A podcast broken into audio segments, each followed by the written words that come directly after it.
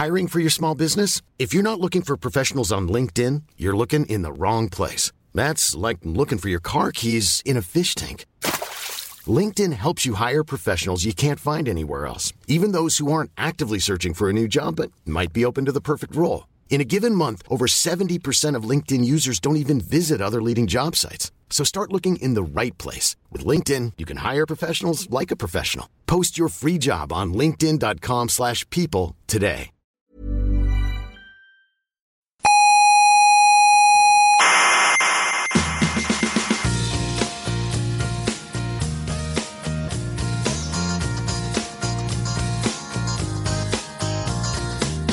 Aquí comienza Coffee Break, la tertulia semanal de la actualidad científica. El universo empezó, dicen ustedes, con el Big Bang, ¿no? Exactamente. ¿Qué había antes? ¿Qué había antes? ¿Listo? ¿Qué había antes? Yo le cuento. ¡Soberbios! ¡Científicos soberbios!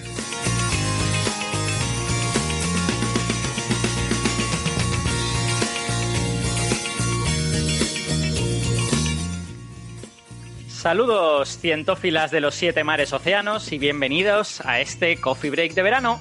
Os habla Alberto Aparici desde la soleada costa del Mediterráneo y si os preguntáis por qué no soy Héctor Socas, pues bueno, no soy Héctor Socas porque no soy Héctor Socas, pero ¿por qué Héctor no está presentando el programa?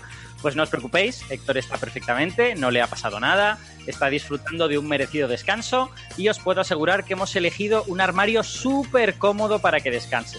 Tiene todo tipo de cosas, tiene las etiquetas de los productos de limpieza, tiene la garantía de trazabilidad del papel de cocina, muy importante, y por si se aburre, le hemos pasado también una copia de las obras completas de Abraham Loeb, muy importante para cuando uno se aburra. Así que ya veis que debe estar pasando una tarde súper entretenida, ¿no?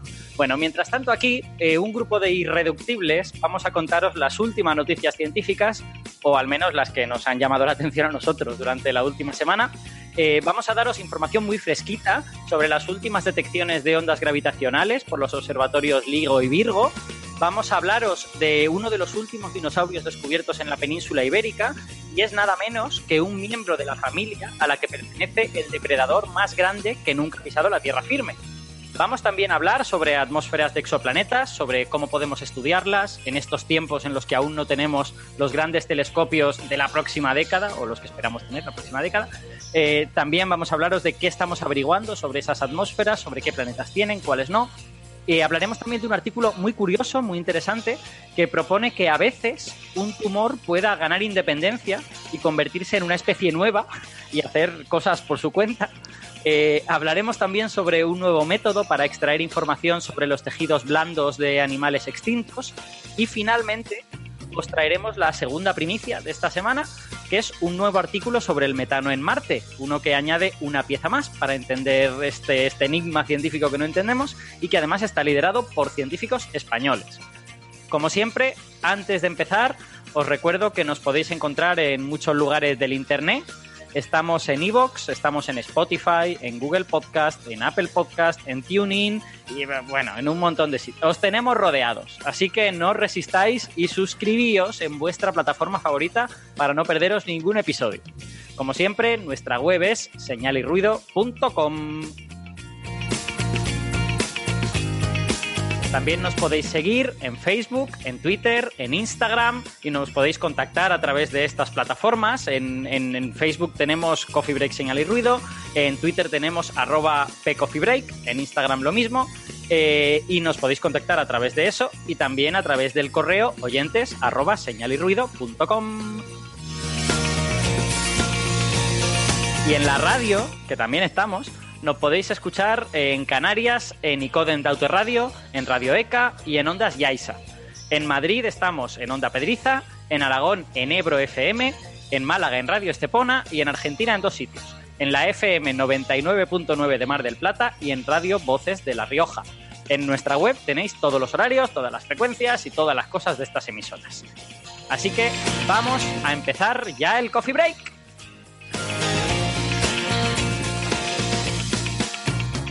Y en este Coffee Break contamos con 3 contertulios más un servidor que está aquí. El primero en Tenerife, haciéndonos muchos trabajos técnicos por los cuales le estamos eternamente agradecidos. Tenemos a Carlos Westendorp. Hola Carlos, ¿qué tal? ¿Cómo estáis? Muy bien, muchas gracias.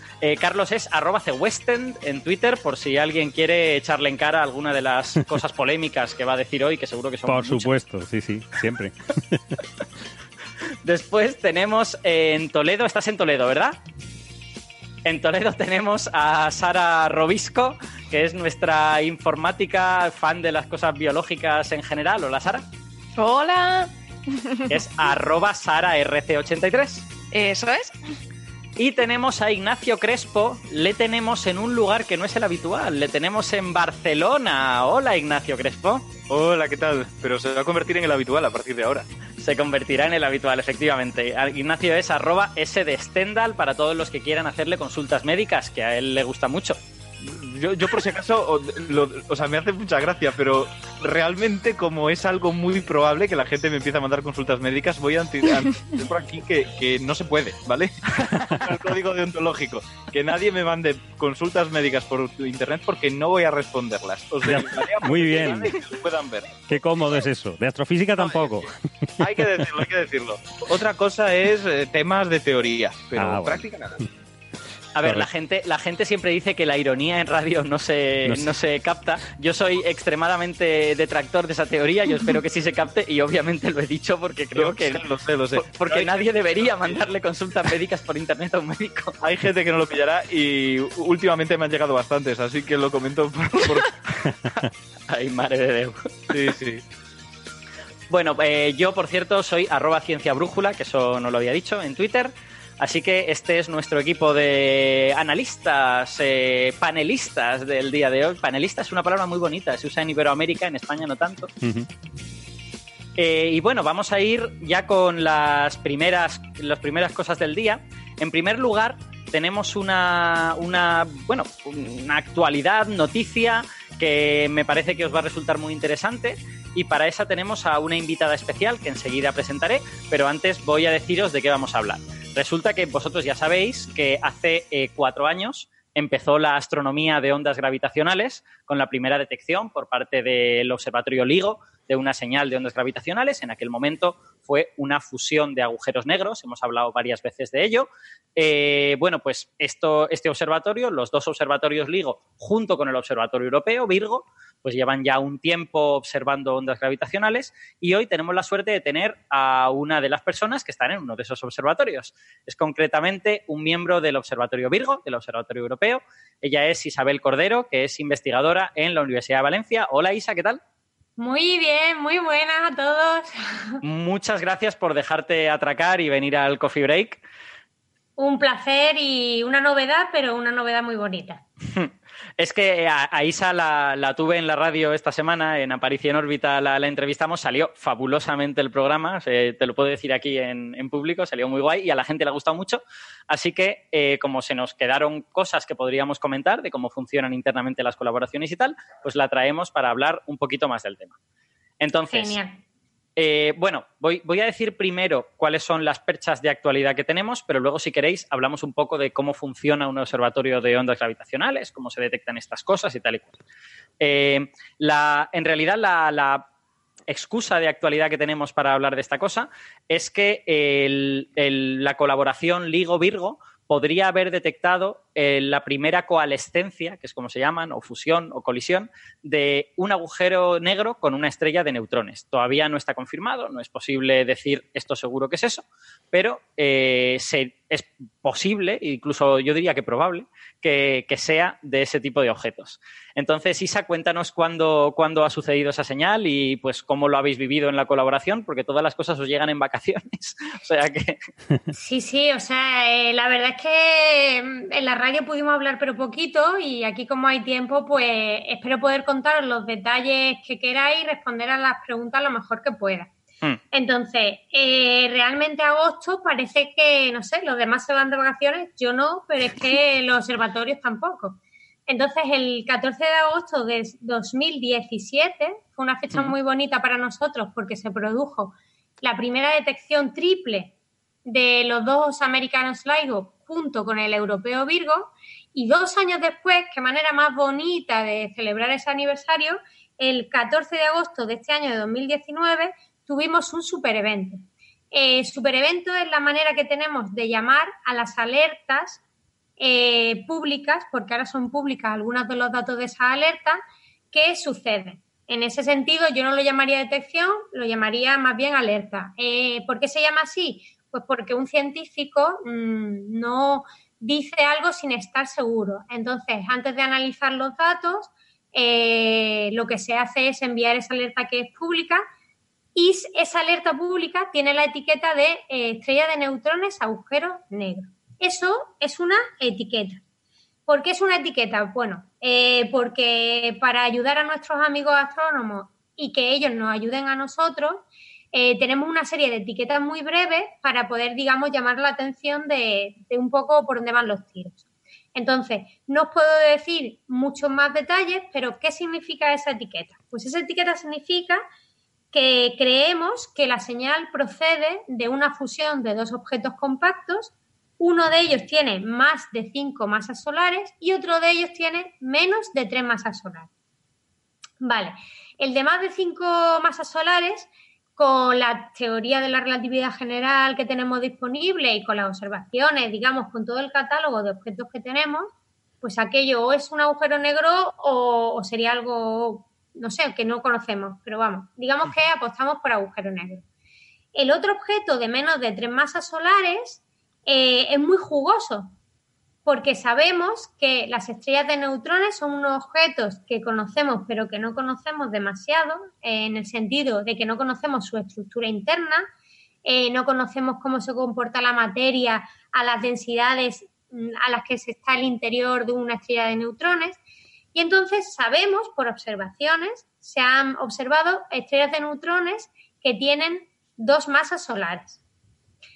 Y esa es la mayor, digamos, que se ha observado. Entonces, algo que está entre, digamos, menos de 3 masas solares, pues puede o ser una estrella de neutrones muy masiva o puede ser un agujero negro muy ligero. Porque hay digamos, límites superiores teóricos a la masa que una estrella de neutrones podría tener, ¿verdad? Se supone que si sobrepasa cierta masa, como que ya colapsa agujero negro directamente. Exacto, aquí nuestro amigo Chandrasekhar pues tiene su límite de Chandrasekhar asociado a esto, y básicamente si tú me das tu ecuación de estado favorita, que lo que dice es cuáles son las presiones y las densidades y cómo se relacionan entre sí en esas densidades, pues yo puedo coger un modelo y determinar en mi, digamos, diagrama masa del objeto, radio del objeto, cuál es la masa máxima que soporta esa presión con esa ecuación de estado. Uh-huh. Vale. Bueno, ahora que ya hemos introducido un poco este evento que es interesante, voy a dar un pasito atrás y vamos a explicar un poco cómo funciona esto de la detección de ondas gravitacionales, porque aunque muchos de nuestros oyentes seguramente habrán oído hablar de ellas, pues a lo mejor no todos, y hay gente que lo está escuchando por primera vez. Entonces, nunca viene mal un repasillo. Exacto. Entonces, si quieres, yo hago aquí una pequeña introducción, tú luego me corriges todas las cosas que diga mal. Seguro que no. A ver, básicamente las ondas gravitacionales son ondas generadas por gravedad, ¿vale? En realidad podríamos llamarles gravedad en movimiento o algo por el estilo, y son unas ondas generadas por objetos muy masivos que se mueven de la manera apropiada para generarlas, que habitualmente es objetos muy masivos que están en órbita uno en torno al otro. También podría ser objetos muy masivos acelerados de manera muy repentina, como por ejemplo cuando explota una supernova, pues aceleras un montón de masa y por lo tanto puedes emitir ondas gravitacionales. Lo que no produce ondas gravitacionales es un objeto muy masivo moviéndose a velocidad constante por un sitio. O sea, que nadie espere que un agujero negro solitario moviéndose por el espacio genere ondas gravitacionales, porque eso no lo hace. Pero si coges un agujero negro y lo haces girar alrededor de otra cosa, eso ya genera ondas gravitacionales inmediatamente. Entonces, ¿estas ondas gravitacionales qué son? Son perturbaciones en el tejido del espacio-tiempo que se propagan en el espacio. Entonces, yo llamo perturbación, pero en realidad lo que quiero decir es que nosotros, que estamos hechos de partículas y de átomos, estamos como colgados en este tejido que se llama espacio-tiempo, y ese tejido resulta que es flexible, ¿no? Y tú lo puedes estirar y, por lo tanto, separar los átomos, y lo puedes contraer y, por lo tanto, juntar los átomos. Así que lo que hace una onda gravitacional cuando se mueve por el espacio básicamente es, bueno, si no hay materia en un punto, no tenemos una manera experimental de verlo, pero si hay materia en ese punto, lo que podemos ver es que la materia se acerca y luego se aleja. Normalmente las ondas gravitacionales se ven mejor cuando tú estudias un plano bidimensional sobre el que actúan. Si tienes solo una barra es más difícil, pero si tienes un plano bidimensional, dos barras en forma de L, por ejemplo, pues lo que observarás es que cuando pasa la onda gravitacional, una de las barras se hace pequeñita y otra de las barras se hace grande. Y cuando sigue pasando, la que se había hecho pequeñita se hace más grande y la que se había hecho grande se hace pequeñita. Y entonces tienes como una especie de compresión en una dirección, estiramiento en la otra, sucesivos, a medida que la onda gravitacional va pasando. ¿Todo correcto por aquí, Isa? Sí, solamente una puntualización. ¿Por qué siempre hablamos de binarias, de agujeros negros y no de un agujero negro? Dos cosas. Las ondas gravitatorias no necesitan solamente un objeto muy masivo, sino muy compacto. Ajá. ¿Vale? Las dos cosas son importantes, porque mucha masa repartida en muchos sitios no va a doblar el espacio-tiempo tan fuertemente. Y luego, ¿por qué hablamos casi siempre de fusiones de objetos, o sea, de sistemas binarios? Pues porque un agujero negro, ya sea con rotación o sin rotación, es decir, de Kerr o de Schwarzschild, no produce ondas gravitatorias. Las ondas gravitatorias necesitan que te desvíes de la simetría axial. Entonces, ¿un objeto aislado podría producir ondas gravitatorias? Sí, pero necesita que tenga como montañitas o que tenga alguna distorsión para que no sea exactamente simetría axial. O sea, necesitarías, por ejemplo, una estrella de neutrones que está hecha de materia y puede tener ese tipo de orografía, si queremos llamarla así, una estrella de neutrones que estuviera girando y que tuviera una especie como de montaña muy alta, ¿no? Porque si no está girando tampoco produciría, ¿no? Si no me equivoco. Exacto. O, por ejemplo, un pulsar, porque gira pero tiene precesión y entonces esa precesión rompe la simetría axial. Vale, perfecto. Entonces, una vez estas ondas gravitacionales viajan por el espacio y lo bonito que tienen es que son muy difíciles de atenuar. O sea, básicamente atraviesan lugares con materia y aunque haya mucha materia y esta sea muy densa, pues normalmente pasan y llegan hasta ti. A diferencia, pues, como de las ondas electromagnéticas, que pueden ser atenuadas, que pueden frenarse cuando interaccionan con materia. Las ondas gravitatorias, hasta donde yo sé, apenas se atenúan cuando atraviesan materia. No sé si hay algún escenario en que se piense que se pueden atenuar, pero yo no lo conozco, desde luego. Ahora mismo no se me ocurre. No sé, lo único que se me ocurre pues es que viniera otra onda gravitatoria justo por el otro lado y que la perturbación de arriba se cancele. No sé, pero la verdad es que no se me ocurre nada. Y por supuesto, no tiene nada que ver con la luz. O sea, la luz, por ejemplo, los astrónomos invisibles lo saben perfectamente. La luz cuando tiene polvo no pasa, es opaca. Por eso tenemos tanto problema de ver el centro galáctico. Sin embargo, la onda gravitatoria no tiene ese problema, porque es el propio espacio-tiempo el que está vibrando. Y tiene la ventaja de que hay regiones, no solamente eso, sino que tiene la ventaja de que hay regiones que, pues por definición, un agujero negro no deja escapar la luz y, sin embargo, sí que deja escapar o incluso, digamos, que genera estas ondas gravitatorias. Uh-huh. Vale. Bueno, por cierto, la comparación con la luz es pertinente porque, en principio, las ondas gravitatorias se mueven a la velocidad de la luz, ¿no? Que es esta velocidad en la teoría de Einstein a la que se mueven las cosas que si se pararan desaparecerían, ¿no? Que son puro movimiento, ¿no? Y la luz y las ondas gravitatorias tienen eso en común. Una de las conclusiones más importantes que salió de la fusión de estrellas de neutrones que se observó el 17 de agosto de 2017, al haber contrapartida electromagnética, se pudo poner cota a esa velocidad, ¿no? Uh-huh. Y sabemos que la diferencia entre esa velocidad y la velocidad de la luz tiene que tener relativa en menor de 10 elevado a menos 15. O sea, que si no es la velocidad de la luz, se le parece mucho, mucho, mucho, muchísimo. Vale, perfecto. Entonces, estas ondas cuando llegan a la Tierra las detectamos utilizando unos dispositivos muy grandes que son los observatorios de ondas gravitatorias. Explícanos un poco cómo funcionan, aunque, bueno, detalles hay como infinitos, hay como para pasarse 3 horas solo hablando de los detalles, pero bueno, para que entendamos más o menos cómo se mide. Vale, a ver, os cuento más o menos lo básico y si tenéis alguna duda o alguna pregunta, vamos a ver. Entonces, lo primero es que el comentario que ha hecho Alberto de la L es perfecto.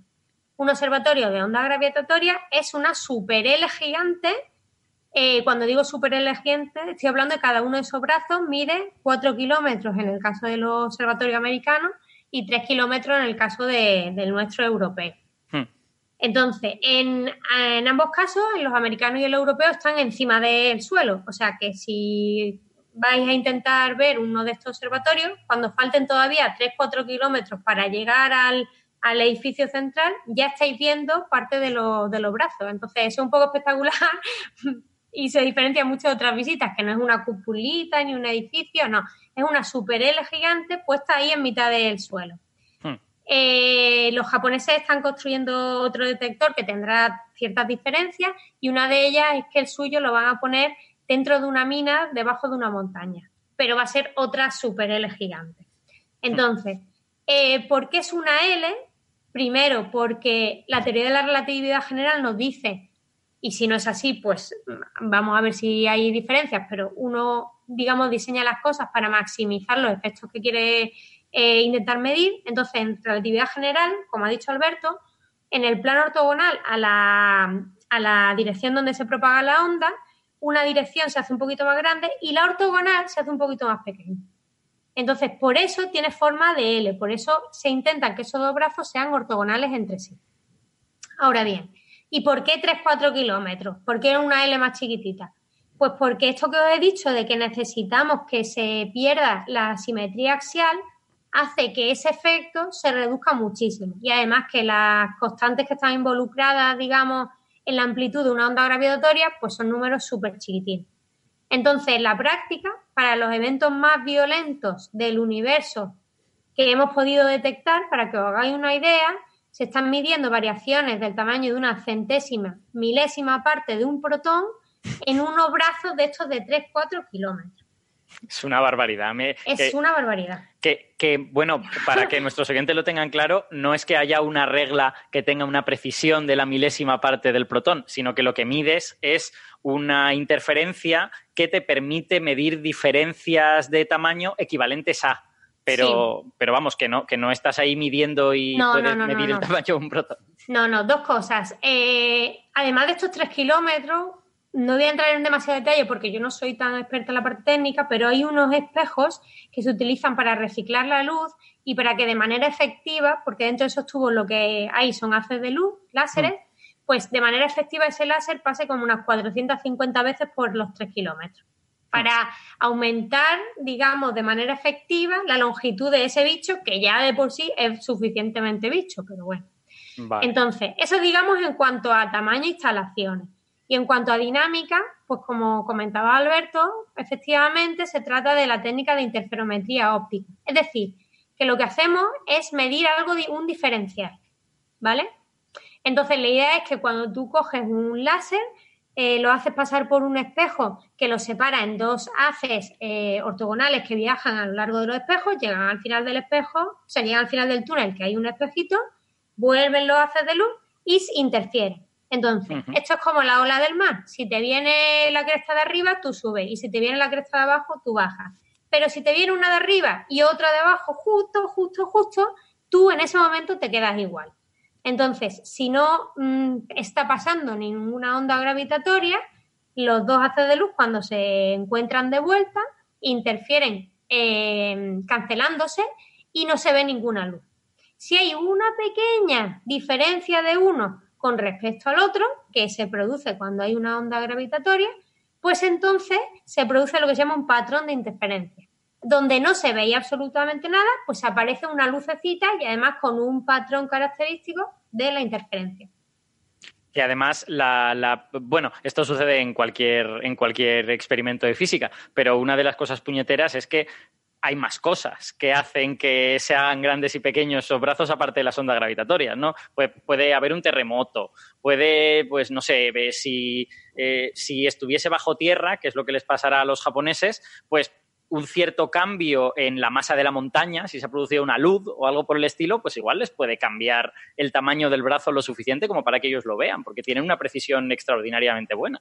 Hombre, imaginaros las diferencias en distancia de las que estoy hablando, pues cosas como que se caliente el espejo un poquito más de la cuenta, que se caliente de forma de que la geometría del espejo no sea la que toca, que haya una pequeña vibración por un terremoto o por cualquier cosa que se mueva el espejito, porque se supone que son masas que están suspendidas, ¿no? Y luego además es que hay un montón de detalles súper chungos. Yo me acuerdo cuando voy por allí, por el observatorio, pues intento aprender un montón de la gente que está allí, ¿no? Entonces hay algunos de los que están en la sala de control que son capaces, porque ya saben por dónde van los tiros, de los efectos que tienen el mal tiempo en el Mediterráneo, o yo qué sé, cosas así que tú dices, cosas climáticas, dices, uy, hoy el mar Mediterráneo está muy revuelto porque como, ¿qué me estás contando, no? Sí, bueno, porque provoca una frecuencia normalmente de este estilo y aparece este ruidito y ya lo tenemos identificado. Entonces, hay todo un programa de cazadores de ruidos porque, yo os podría contar algunos de los que cuando voy por allí me cuentan, ¿no? Y alucino en colores, pero es impresionante la tecnología que hay detrás de estos bicharracos. Bueno, tenemos al gato de Sara en pantalla para los que habían apostado en la porra. Minuto 25, 40 segundos. Bueno, minuto y resultado. Ahí. A mí estas cosas de las fuentes de ruido en experimentos tan grandes y, digamos, tan sujetos, o sea, claro, en física muy a menudo estamos acostumbrados a que los experimentos se hacen en una sala en la que todo está muy controlado, pero claro, cuando el experimento tiene no sé cuántos kilómetros de longitud, pues tú no puedes controlar todo el ambiente. Entonces empiezan a surgir estas fuentes de ruido que dices, esto no puede ser.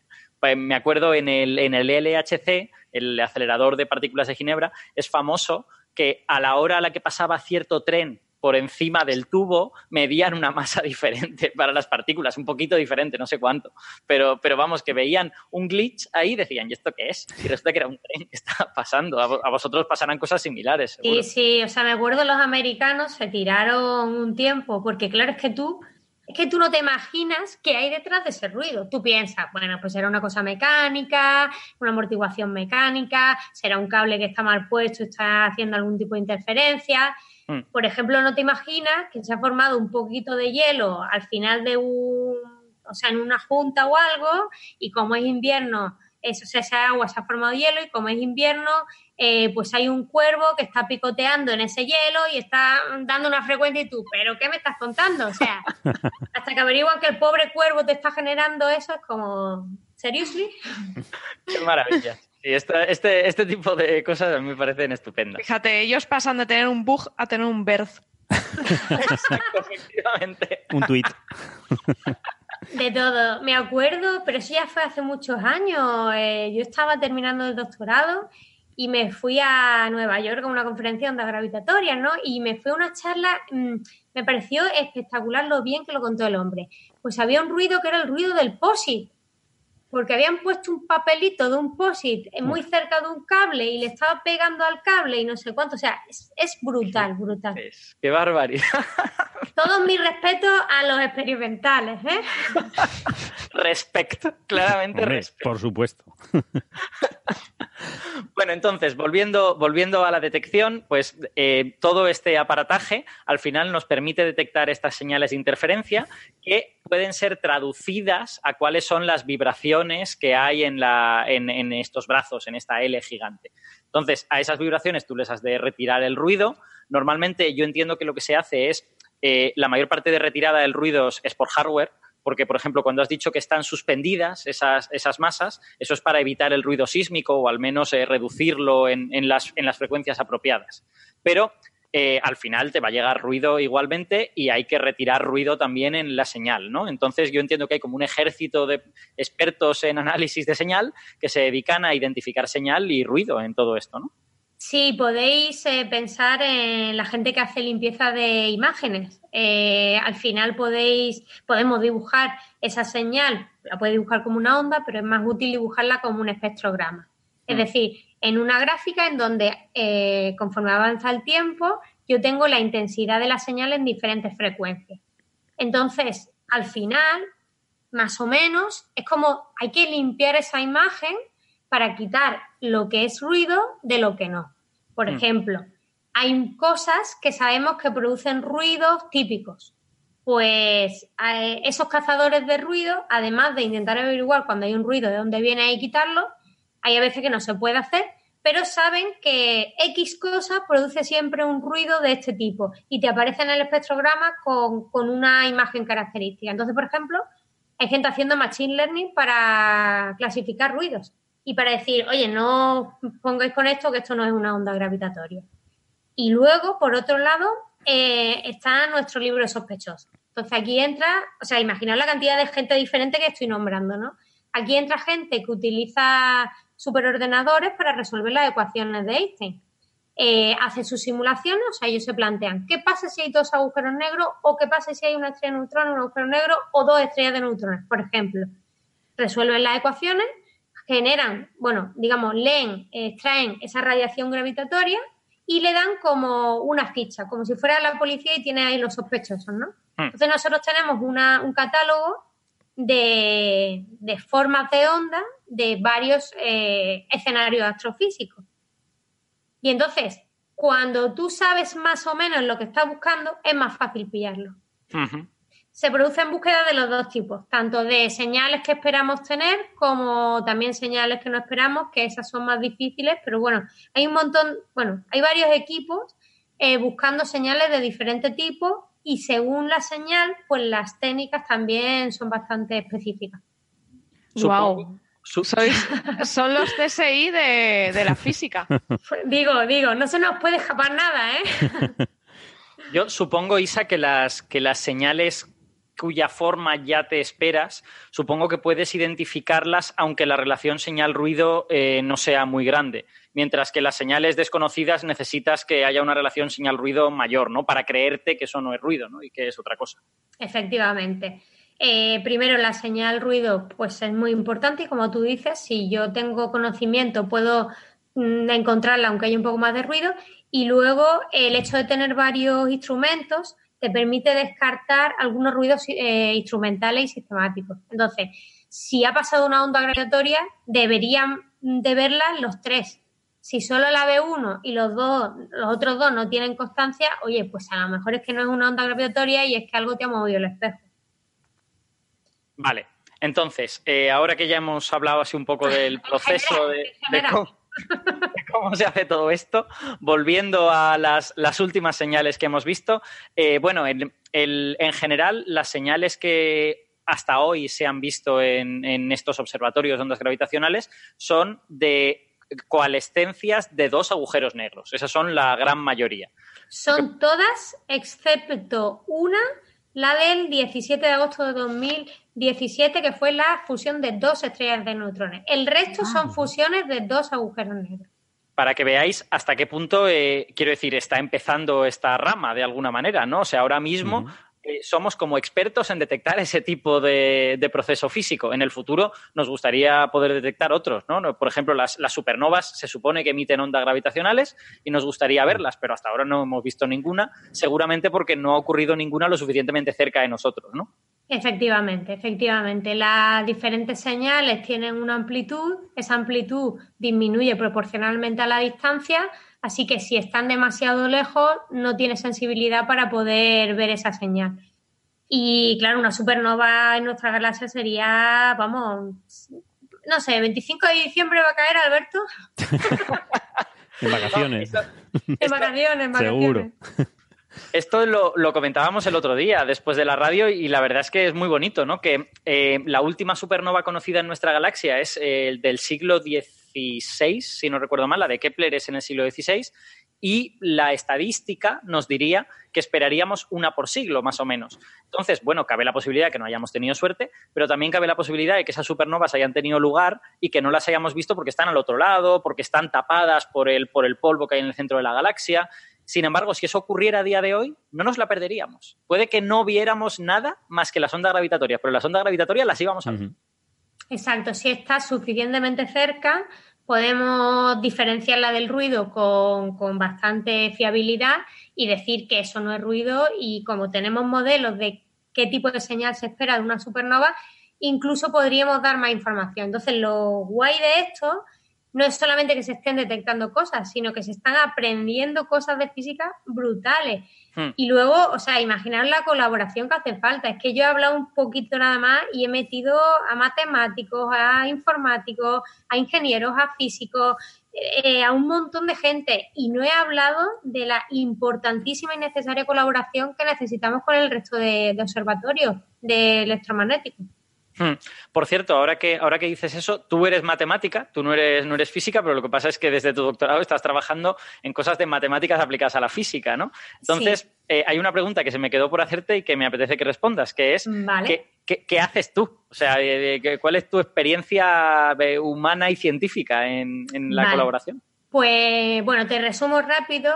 Yo empecé mates en Málaga. Y había muchas estadísticas, que esta es importante, pero no era lo que más me gustaba. Entonces me fui a Valencia, terminé mates y luego hice el doctorado en astrofísica. Pero en astrofísica lo que se llama relatividad numérica, que es la resolución de las ecuaciones pues con ordenadores, con métodos numéricos. Así que, en cierta manera, siempre he estado un poco a mitad de camino entre lo que es la matemática aplicada y la astrofísica, la parte esta más numérica.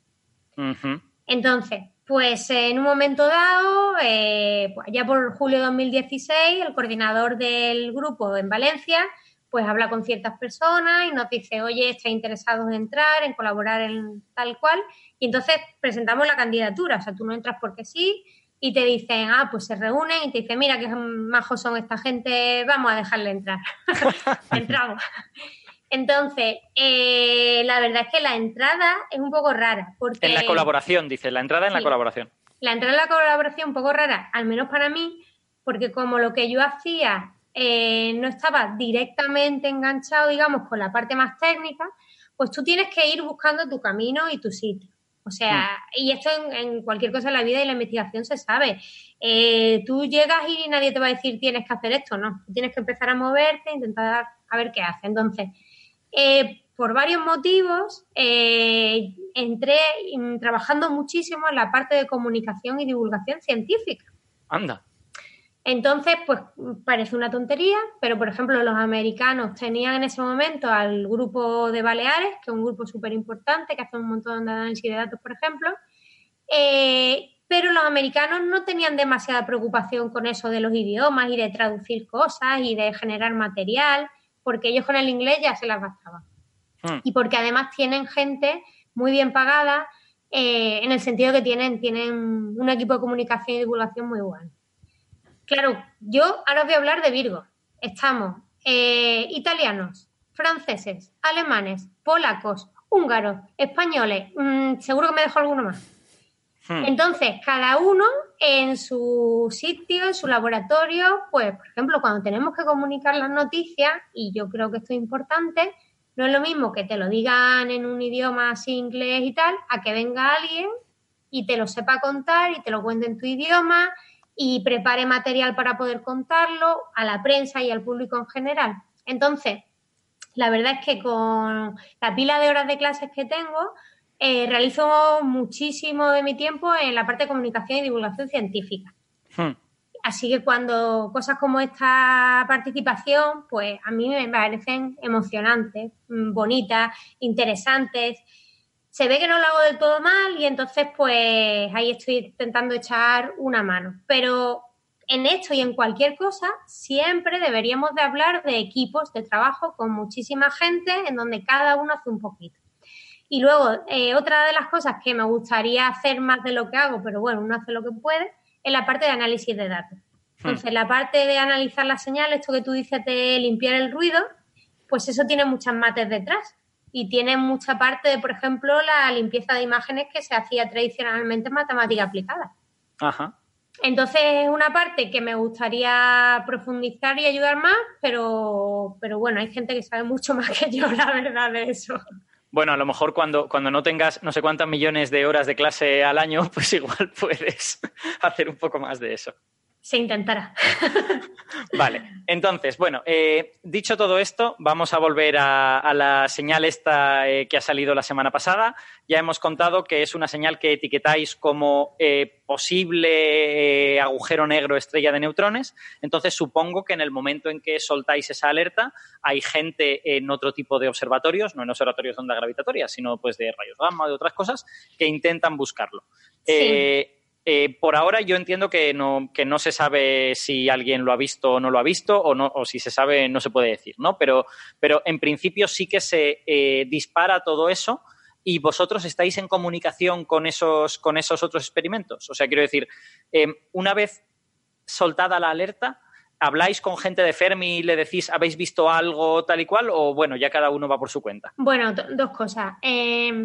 En abril empezamos el tercer periodo de observación y, a diferencia de los periodos anteriores, ahora todas las señales que detectamos, digamos, esa intensidad supera el ruido con un cierto umbral, son alertas públicas.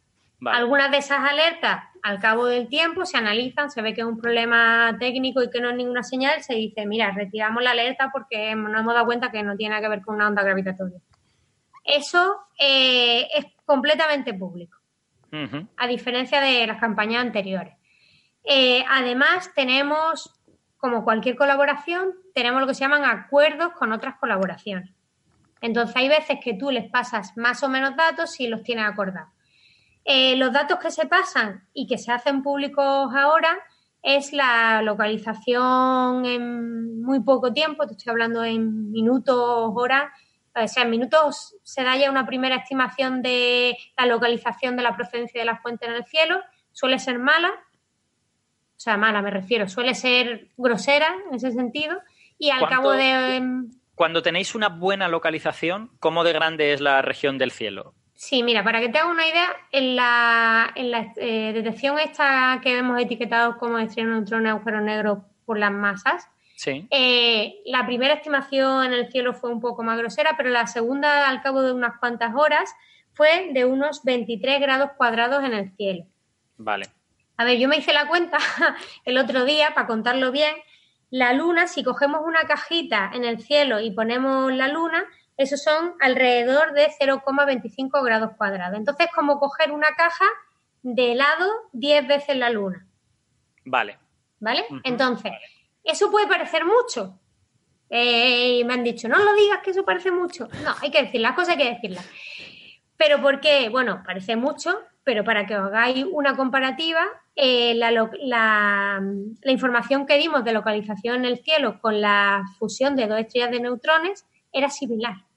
Era de 28 grados cuadrados. O sea, estamos hablando de una región en donde se ha demostrado que se pueden intentar realizar la búsqueda. Uh-huh. A ver, es verdad que es grande comparado con otras técnicas que tienen más solera y que por lo tanto localizan, o sea, tienen más métodos para localizar mejor, pero está muy bien, porque quiero decir, si resulta que esa región coincide con el cúmulo de Virgo, donde hay, no sé, 1000 galaxias, pues a lo mejor lo tienes un poco más difícil. Pero si coincide con una región en la que no hay tantas, pues a lo mejor no es tan difícil encontrar el progenitor. Sí, eso la verdad es que la gente que hace este trabajo se intenta hacer un trabajo más grosero para dar un poco los datos lo antes posible y luego se hacen refinamientos para intentar mejorar esa posición. Y luego lo que me comentabas de Fermi. Fermi tiene una política de alertas públicas también. Entonces, en ese sentido, Fermi lanza las alertas cuando detecta algo. Otros observatorios, pues ya depende de la política de cada observatorio. Entonces, voy a hacer también un comentario que es otra primicia, que esto ya me parece alucinante, que todo pase en agosto, por favor. Y es que el 16 de agosto... O sea, dos días después, ¿vale? Que yo digo, por favor. Fermi lanza una circular, ¿vale? Porque ha detectado pues una señal de un GRB, ¿de acuerdo? Y la región compatible, pues parece que en cierta manera está de acuerdo con una posible región compatible de un análisis de la parte de onda gravitatoria. Entonces... Esperamos un momentín. Para nuestros oyentes que no lo tengan claro, Fermi es un observatorio de rayos gamma y un GRB es una de estas erupciones de rayos gamma. O sea perdón. Sí, sí, no, exacto. No Fermi es un satélite, entonces puede ver en todas las direcciones y recibe señales de rayos gamma. Entonces, no os puedo decir, porque tampoco sé mucho más de esta señal, pero bueno, digamos que hay por un lado una señal de Fermi en un sitio, luego hay otra señal de ondas gravitatorias que no tenía demasiada intensidad y que por eso no se mandó en las alertas normales, pero obviamente los datos están ahí, entonces podemos revisarlos otra vez. Y entonces lo que se sabe es que hay dos cosas que han ocurrido más o menos en el mismo tiempo, más o menos compatibles en el cielo, pero de los que, bueno, es que hay que analizar los datos y hay que tener muchísimo cuidado, porque claro, lo que dice Alberto, es que depende de dónde mires, ahí pueden haber muchas cosas, entonces puede que simplemente vengan de sitios diferentes. O sea que vamos, que en la situación en la actualidad tenemos unos cuantos candidatos bastante interesantes porque podrían ser diferentes a lo que hemos venido viendo en los últimos años. O sea, no porque las fusiones de agujero negro no sean interesantes, que lo son también, sino porque ver un nuevo tipo de fenómeno, en este caso, iba a decir de objeto, pero no, de fenómeno, de coalescencia, pues siempre es interesante, pero hay que esperar. Hay que esperar para ver si se confirman las señales, si coincide en el espacio y en el tiempo y todas estas cosas. Sí, sí, bueno, y hay que hacer las cosas serias. O sea, las alertas se mandan, aunque no haya tanta seguridad a veces, porque es mejor decir, uy, que no era esto, a perderse algo importante. Claro. Y hay que poner de acuerdo a mucha gente antes de iniciar este proceso, pero merece la pena. Y dos cosas. Por un lado, los agujeros negros no se esperaban ver tantos. O sea, cuando tú miras los artículos de antes de empezar a realizarse las detecciones, la gente pensaba que las estrellas de neutrones iban a llegar antes que los agujeros negros. Anda. Pero bueno, como había una cierta incertidumbre de poblaciones, de procesos, de mil historias, pues tú, vas ahí buscando como puedas. Entonces, de agujeros negros tenemos ya un número más razonable. Y se pueden empezar a hacer un poquito de estadística y un poquito de... O sea, hay un montón de cosas súper interesantes. Estamos en las decenas, ¿no? Con las binarias de agujeros negros. Oye, sí, una cosita. Los agujeros negros, los más pequeñitos que habéis visto, la coalescencia de dos agujeros negros, ¿qué masas estamos hablando? Bueno, no me las sé de memoria porque son muchas, pero suelen ser varias decenas de masas solares. 20 y tantos, 30 y tantos, lo que sea. No, los más pequeños, no los más grandes. Sí, pero por ahí estarán todos. O sea, no me acuerdo más arriba o más abajo. Pero de todas maneras, hay que tener mucho cuidadito con eso, porque la frecuencia de una onda gravitatoria en la fusión de dos agujeros negros depende de las masas de los objetos. Entonces, si cogieras, por ejemplo, dos galaxias con sus respectivos agujeros negros supermasivos del centro, esa fusión generaría una onda gravitatoria, pero de frecuencia mucho más baja de la que es sensible nuestro observatorio.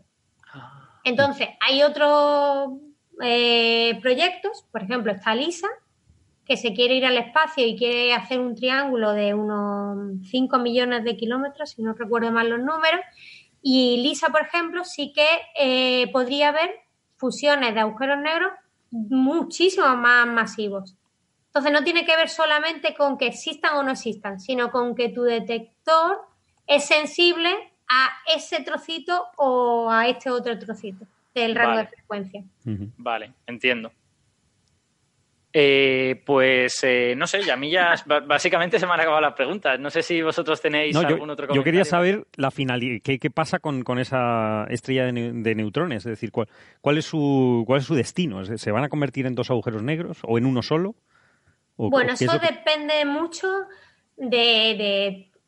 digamos, del sistema que estás teniendo en cuenta. Entonces, por ejemplo, ahora ya no te hablo de la detección, te hablo de simulaciones numéricas en ordenadores tomando las ecuaciones de Einstein de referencia. Bueno, cuando tú tienes un agujero negro y una estrella de neutrones, lo más normal es que antes de producirse, digamos, la fusión, como si fueran dos agujeros negros, la estrella de neutrones tenga unas fuerzas de marea, se siente una fuerza de marea súper brutal y como que se desgarre un poquito, haciendo que forme como un disco de acreción alrededor del agujero negro, ese material al final absorbido poco a poco por ese agujero negro. Eso, por ejemplo, no tiene nada que ver con la fusión de dos agujeros negros. ¿Por qué? Pues porque dos agujeros negros, como no tienen esa materia, no son estrellas, no tienen la materia, sí que se produce la interacción de la curvatura del espacio-tiempo, pero no esperas tener ningún tipo de señal electromagnética ni que nada se desgarre, simplemente la interacción. Y si, por ejemplo, consideramos un sistema con dos estrellas de neutrones, pues entonces también varía mucho, porque ahí las fuerzas de marea las sienten las dos estrellas, se empiezan a tocar un poquito antes de que se terminen de fusionar, y con lo que hemos aprendido de la fusión del 17 de agosto de 2017, pensamos que son el motor de los GRB, bueno, de uno de los dos tipos de GRB. Entonces, en ese caso se forma se forma un agujero central, un agujero negro central, pero tiene muchísimo material alrededor, se generan los chorros estos extragalácticos que atraviesan a velocidad de la luz casi toda la galaxia, y luego además se produce una explosión característica que se llama kilonova. Hay un grupo en Alemania con participación española súper importante, Martín Espinado, que por ejemplo estudió hace 10 años en modelos de simulaciones este tipo de explosión, ¿no? Bueno, pues tú pones su gráfica con la luminosidad, de cómo va variando esa luminosidad y lo que se observó, porque lo guay de eso fue que dimos la alerta a los electromagnéticos para que observaran en todas las longitudes de onda. Entonces tú los pones juntos y concuerdan brutalmente. Y eso, por ejemplo, te da información no solo de la asociación de la fusión de estos dos objetos con el GRB que se produce, con el jet que se produce o la explosión de kilonova, sino que además dice, bueno, y en kilonova se forman los procesos de síntesis nuclear de este tipo. Es decir, son como cadenitas que tú al final vas poniendo información de un montón de sitios gracias al trabajo de muchísima gente en cada uno de esos eslabones, y puedes conectar una historia. Y esa historia depende mucho del sistema que consideres. Wow. Bueno. Chulísimo. Chulísimo. Yo lo tengo que decir, yo soy una privilegiada, porque imaginaros toda la gente que cuando se empezaron a diseñar estos observatorios, se empezaron a estudiar estas cosas, pues ellos lo hacían pues por amor a la ciencia. Es decir, se tiraron toda su vida trabajando para intentar dejarnos todos preparaditos para las detecciones. Y yo acabé mi tesis doctoral en 2009, que ahí reciente, súper nada, pues estoy viviendo en mi etapa investigadora todas las detecciones. Y es completamente maravilloso, completamente asombroso, espectacular la parte técnica, la parte instrumental de todo, y también todo el trabajo de tantísima gente que ha hecho que estemos hoy donde estamos. Sí, es que la verdad es que en ese sentido, a nivel incluso generacional, es tiene su parte bonita y su parte un poco triste, ¿no? Porque durante varias décadas se estaban intentando generar estos observatorios, incluso durante un tiempo la gente decía, joder, siempre se dice que dentro de 5 años vamos a ver una onda gravitatoria y nunca la vemos, ¿no? Entonces llega un momento en que la gente había incluso perdido un poco la fe, y ahora que ha llegado el momento en que esto está funcionando, las personas que iniciaron esto pues tienen 70 años o 75 y sabes que no van a vivir hasta ver el momento más brillante de esta rama de la astronomía, ¿no? Porque seguramente ese momento llegará pues entre 20 años o algo por el estilo. Sí, bueno, yo, por ejemplo, os puedo comentar que en Virgo hubo uno de los pioneros de Virgo que murió después de la primera detección. Y para él fue maravilloso poder ver esa primera detección, porque no tenía todas consigo de que pudiera verla, y había estado trabajando toda su vida y había luchado muchísimo para que se construyera ese detector. Entonces, pues, un momento dulce, hay que saborearlo, pero darle la gracia a todos los que han hecho que sea posible. Claro que sí. Sara, Ignacio, no sé si tenéis algún comentario. No, la verdad es que es precioso, o sea, es una maravilla. Bueno, son observatorios públicos, pagados con dinero público y que se pueden visitar absolutamente gratis por cualquier persona. Entonces, lo único es que nos tenéis que avisar para que saquemos un huequito y os hagamos la visita. Pero esto es importante y, como decía antes, a mí me encanta hacer divulgación y comunicación científica porque esto que a mí me parece absolutamente maravilloso, tengo una gana de contárselo a todo el mundo y decirle, oye, veniros que yo os lo cuento si hace falta, porque si no valoramos la investigación, luego no vamos a financiarla y sin mi investigación no hay desarrollo. Oye, pues cuando haya este tema, por favor, Isa, vente a Coffee Break y nos lo cuentas porque ha sido fantástico, ¿no? Yo estoy encantado. Sí, tiene que repetirse. Sí, sí. Y bueno, que recuerde la gente que lo quiera visitar que el laboratorio europeo Virgo está en Pisa, en Italia, no está en España. Los laboratorios estadounidenses, para nuestros oyentes que tengan la suerte de estar allí, uno está en el estado de Luisiana y otro está en el estado de Washington. O sea que los que están cerca quizá pueden ir a verlos. Exacto. Si alguien se anima a ver la torre inclinada de Pisa y la catedral de Florencia, el Duomo de Florencia, pues se puede pasar un sábado por la mañana por nuestro observatorio. Sí, es otra forma distinta de viajar a Italia. Sí, señor. Claro, hay que hacer turismo científico. Un poco. Pues Isa, muchísimas gracias por venirte al Coffee Break, dejarte atracar, que te atraqué el martes pasado, hace 2 días. Ha estado muy chulo, así que te volveremos a llamar seguramente cuando pasen más cosas, a ver si puedes volver. Un auténtico placer, muchísimas gracias y cuando queráis pues me das un toque y yo me uno al equipo. Genial. Muy bien. Muchas gracias, Isa. Oye, fantástico, será un placer. Gracias. Un besito, hasta luego. Isa. Hasta luego. Y con esto vamos a despedirnos ya de nuestros oyentes que nos están escuchando en la radio porque hay que hacer ya la pausita y pasar a la parte de podcast. Así que nada, los que nos estéis escuchando en la radio, aquí terminamos. Los que quieran oír más cosas sobre cánceres que se convierten en especies, sobre metano en Marte y sobre más cosas, pues buscáis el podcast y lo escucháis. ¡Hasta luego! Venga, hasta luego. Hasta luego. Hasta luego.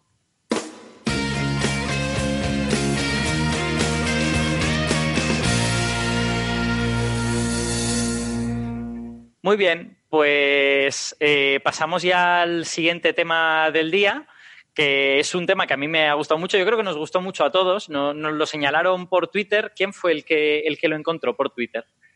Ay, no me acuerdo. No sé si era... Hay alguien que nos dijo por Twitter, mirad esto que mola mucho, y nos etiquetó. Y a mí me pareció... A ver, yo debo reconocer que cuando lo vi dije... Esto seguro que es un pufo, seguro que es una gente que está loca y que publica esta cosa. Porque el titular era, científicos piensan que un cáncer se puede convertir en una nueva especie. Sí, fue Bea. Ah, fue Bea, efectivamente. Me sonaba que era un coffee breaker, efectivamente. Entonces, bueno, yo reconozco que cuando lo vi dije, bueno, esto será una cosa publicada en el Journal of Very Interesting Biology of Alabama o algo por el estilo. Pero bueno, no, es un paper publicado en Biology Direct, que no es una de las grandes revistas, pero sí que es verdad que es una revista de primer cuartil en sus campos, en el campo de la biología y todo esto. Y debo reconocer que cuando he leído el artículo me ha parecido un trabajo relativamente serio, muy especulativo, ¿vale? Extraordinariamente especulativo y quizá sin aportar pruebas suficientes como para que de verdad te puedas creer que han encontrado eso, pero me ha parecido interesante y creo que la gente hace un esfuerzo por analizarlo bien. Entonces, si queréis, podemos contar un poco el tipo de investigación que han hecho en ese artículo, que básicamente es, los autores plantean la hipótesis de que podría ser que ciertos cánceres pudieran independizarse y convertirse en una especie diferente a la de su hospedador inicial. Entonces, ellos lo que hacen es decir, bueno, si esto ocurriera, en esta especie que hoy en día ya no identificamos como un cáncer, sino que decimos, bueno, es un bicho y ya está, en esta especie deberíamos encontrar ciertas marcas que son propias de las células cancerosas. Esas marcas, por ejemplo, son que los genes que tienen que los genes relacionados con la muerte automática de la célula deberían estar o ausentes o desconectados. Porque los seres pluricelulares como nosotros somos una especie de sociedad muy compleja que tiene que encontrar una manera de vivir que no perjudique al conjunto. Entonces, una de esas maneras de vivir es que cuando un grupo de células deciden reproducirse excesivamente, pues hay una serie de procedimientos bioquímicos por los cuales tú le dices a la célula, oye, muérete ya. Y la célula se muere, ¿vale? Que es lo que se supone que ha de hacer. Entonces, eso se llama apoptosis, es la muerte celular programada, ¿vale? Los cánceres suelen haber desconectado esos genes. Y por lo tanto, tú le dices, oye, muérete, y no se muere, ¿vale? Entonces, en estas especies que presuntamente podrían haber sido cánceres en un momento dado, pues esos genes y otros relacionados también con la actividad tumoral, pues deberían estar o bien desconectados o bien ilegibles o bien directamente no estar, ¿vale? Y eso es lo que han hecho. Han hecho una búsqueda de ciertos organismos que ellos consideraban sospechosos para ver si alguno de ellos tenía estas marcas. Entonces, no sé si, Ignacio, ¿quieres contarnos algo al respecto de todo esto? Pues que realmente es lo que has comentado.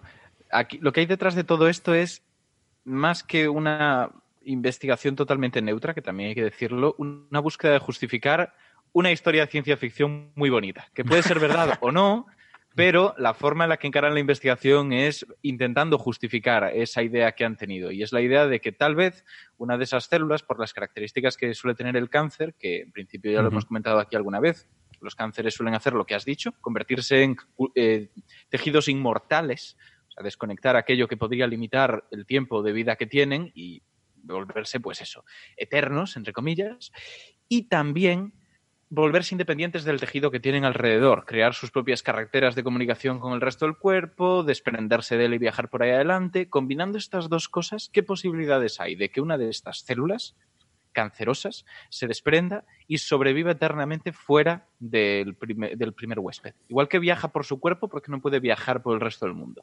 Esta idea no es loca realmente, es bastante lógica. Lo que pasa es que, claro, tenemos un problemita. Esa célula no solamente ha desconectado aquellos genes encargados de, bueno, controlar en qué momento tiene que quitarse en medio para no traer problemas al resto del cuerpo.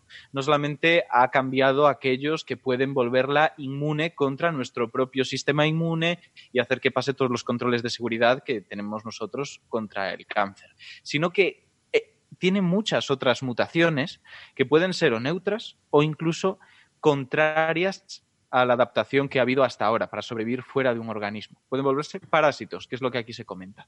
Y eso no es malo. Que dependa de otras formas de vida más complejas para poder subsistir, porque ha desconectado demasiado, ha tocado demasiado del código básico que tiene programado y no funciona del todo bien. En cierta manera eso es incluso natural, ¿no? Porque de alguna manera un cáncer es un parásito sobre su hospedador original, así que si se independizara, pues parece natural que se convirtiera en un parásito de otros organismos, ¿no? También. Sí, pero ¿cuál es el problema? Que es que tenemos que pensar que todo esto es muy complejo. Es cambiar su ciclo de vida de forma absoluta y eso no significa solamente salir al medio, que es lo que hemos dicho hasta ahora, sino que para salir al medio y sobrevivir tendría que adaptarse a vivir dentro de otro organismo, lo cual significa poder llegar a él en un tiempo suficiente, porque que no muera de vieja no quiere decir que no muera de desnutrición, y conseguirse adherir al mismo y crear un entorno favorable en él, donde se pueda comunicar para generar vasos sanguíneos que lleven nutrientes hasta esta célula, dividirse en el mismo y generar tejidos más grandes que le ayuden a subsistir y a defenderse del sistema inmune de ese ser en el que esté viviendo ahora. Una serie de adaptaciones que son complejas. Y lo que estamos diciendo, los cánceres normalmente son células que tienen una velocidad de mutación muy, muy alta, lo cual en parte hace que sea más rápida la evolución, pero también hace que si la lían parda, la lían mucho más parda. Van a aceptar casi cualquier cambio, cualquier mutación que ocurra en ellos, y la mayor parte de las mismas suele ser negativa, no suelen ser adaptativas, con lo que es muy difícil que haya conseguido generar suficientes cambios como para adaptarse. Y justo en este caso, los parásitos que están estudiando, que son los mixospóreos, tienen una característica importante, que es que no son unicelulares. Son pluricelulares. Y eso, claro, significa... si son unicelulares es como más sencillo, ¿no? Aguantar esta especie de torrente de mutaciones, ¿no? Porque simplemente los que las tienen muy malas se mueren y ya está. Pero sí, si eres pluricelular, pues... Digamos que las mutaciones adaptativas que se tienen que dar en el organismo no son tantas, pero aquí estamos pidiendo que ocurran muchas, para que ese ser, esa célula tumoral que sale del cuerpo, se convierta en un ser pluricelular, lo cual no quiere decir solamente que se una a otras células similares, sino que genere una especie de Bauplan, de plan corporal en el cual los tejidos se diferencian y forman estructuras. No todas las células son las mismas, sino que se especializan en distintas cosas. Esto supone una evolución que dura mucho, mucho, mucho tiempo. Tendría que haber estado evolucionando por su cuenta bastantes miles de años, incluso con la velocidad de mutaciones que tienen las células tumorales. Y lo que digo, con todo el hándicap de ser mucho más inestable genéticamente, lo cual significa que es mucho más probable que sus evoluciones sean desadaptativas y no adaptativas. Así que es una historia difícil. Es como contar la historia de un emprendedor que se vuelve millonario. Posiblemente hayan tenido que ocurrir muchísimas cosas que no dependen de él y de sus cualidades para que eso se dé. No es suficiente como para asegurar que cualquiera que siga el mismo camino vaya a conseguirlo. Así que lo que es interesante es que alguien arroje un poco de luz sobre cómo de probable es que una célula tumoral salga del cuerpo y sobreviva en el medio externo. Porque en función de lo probable que sea eso, sabremos cuál es la población inicial de anomalías con las que contamos para que alguna de ellas, alguna de todos esos muchos sucesos que pueden haber ocurrido a lo largo de la historia de la evolución, hubiera llegado a buen puerto consiguiendo mutaciones adaptativas y adaptaciones al cuerpo de otro hospedador. Sí, eso pero es lo que falta. ¿No hay ya cánceres que, sobre todo en animales, que pasan de un individuo a otro? Sí. Sí, eso es un tema muy interesante, pero ninguno de esos cánceres se vuelve un ser pluricelular como tal. Se vuelven comunidades de células que son todas iguales, pero es un tema muy chulo porque, por ejemplo, de hecho creo que en el propio artículo lo comenta y es curioso porque salió hace nada un artículo bastante potente hablando del cáncer en concreto que nombran en este otro, que es el cáncer venéreo transmisible de los perros, que tiene una característica que es que puede ser contagiado. Se contagia por contacto, en concreto pues es un cáncer venéreo, nos imaginamos cómo se contacta eso. No, yo no me lo imagino. Bueno, pues luego te lo comento. Te hacen dibujo luego. Te hacemos un dibujo de abejitas y florecitas. Un vídeo, hay un vídeo en YouTube. Desde luego, clichés de físicos, ¿eh? A ver, lo que ocurre aquí es que ese cáncer se puede contagiar entre perros y eso significa que si bien mi cáncer de pulmón no es igual que el cáncer de pulmón de otra persona, porque son variantes de mis células y sus células de forma independiente, en este caso tenemos células que van pasando de un organismo a otro.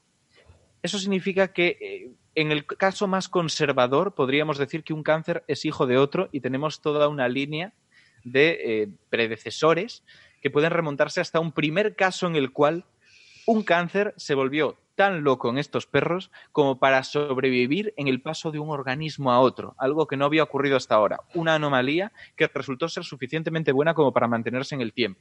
Y eso se supone que fue hace unos 8.500 años como mucho, 4.000 como poco, todavía no se sabe, porque es lo que digo, a principios de este mes pasado, creo recordar que fue por aquel entonces, salió un artículo como investigadora principal Elizabeth Murchison, que hablaba precisamente de esto. Buscaban un poco, igual que se busca el origen de las especies, donde evolucionó el último antecesor común de dos especies, pues dónde surgió el antecesor común de todos estos cánceres que tenían los perros.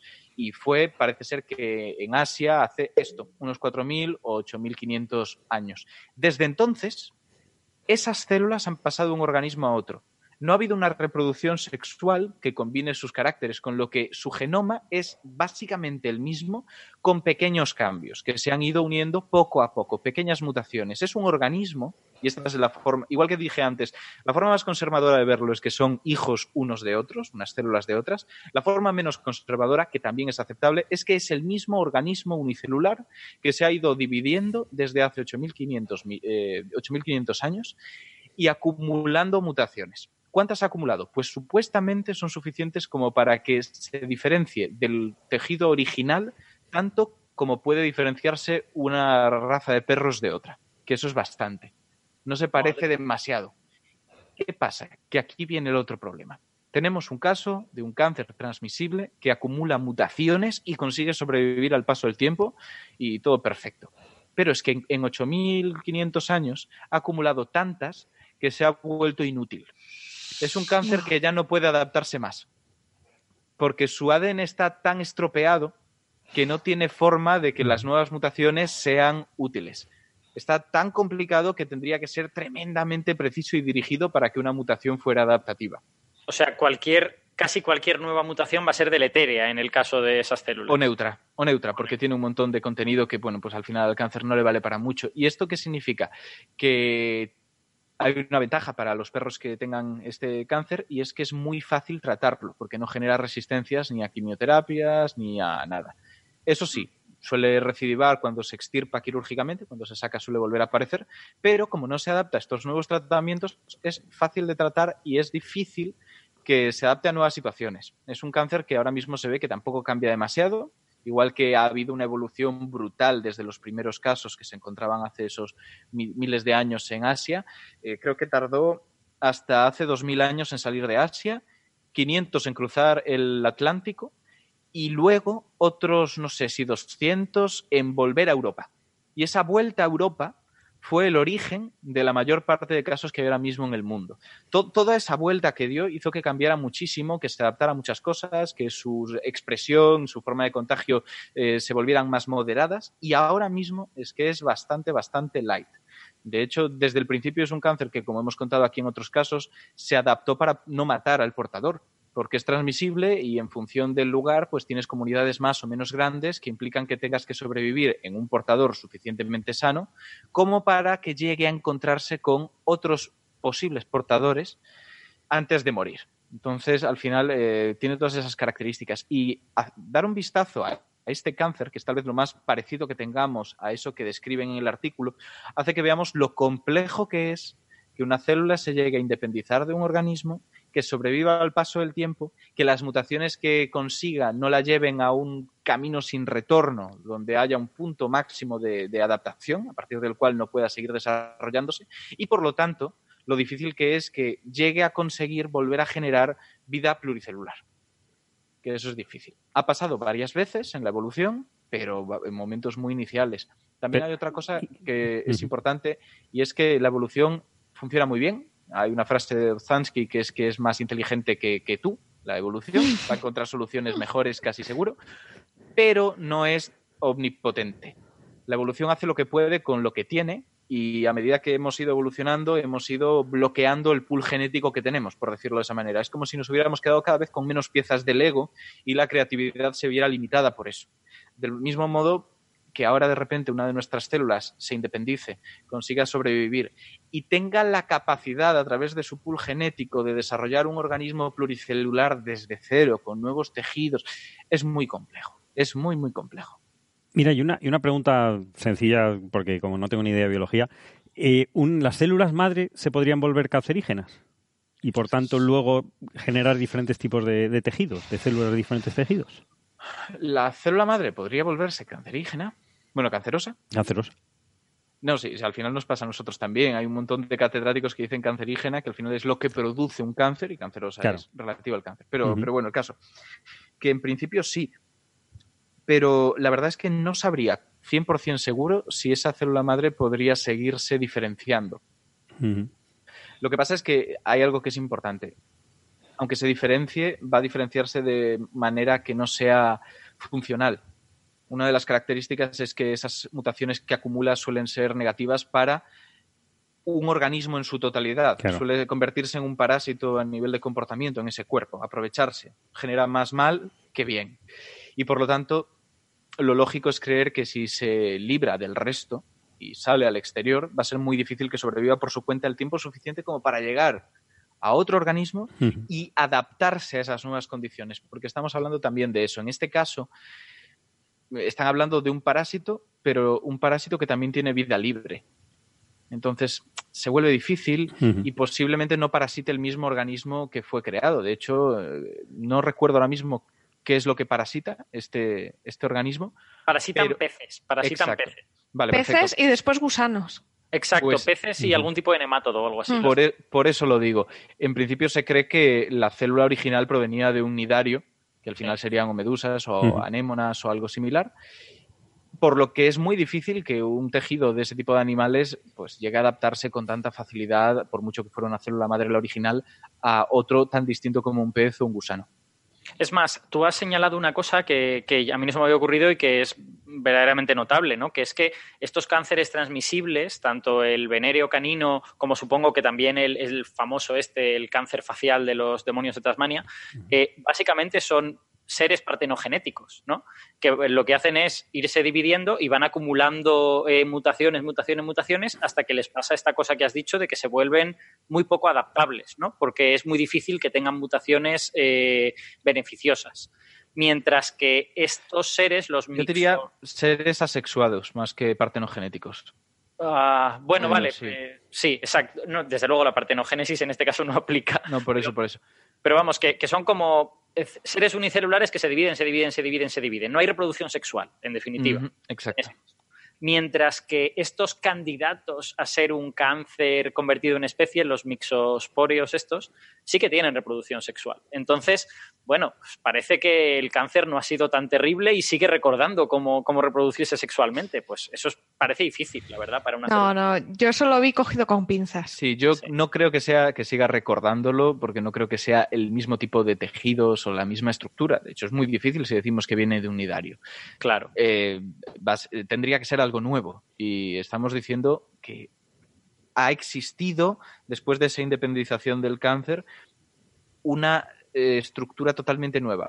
Ha creado los planos de un organismo buscando soluciones para todos los grandes problemas de una forma sospechosamente parecida, que puede ser porque al final existe la evolución convergente ante los mismos problemas, en un entorno con las mismas presiones, podemos encontrar las mismas soluciones, sobre todo si estamos cortados por el mismo pool genético básico, si ya tenemos las mismas restricciones. Por ejemplo, nuestros ojos y los de los moluscos, los de los cefalópodos, por ejemplo, evolucionaron de forma independiente. No tenemos un ancestro común con ojos, sino que cada uno fue por un lado, pero son sorprendentemente parecidos no solo por esa presión del exterior, sino porque los genes en los que se basan, los genes Hox, son comunes.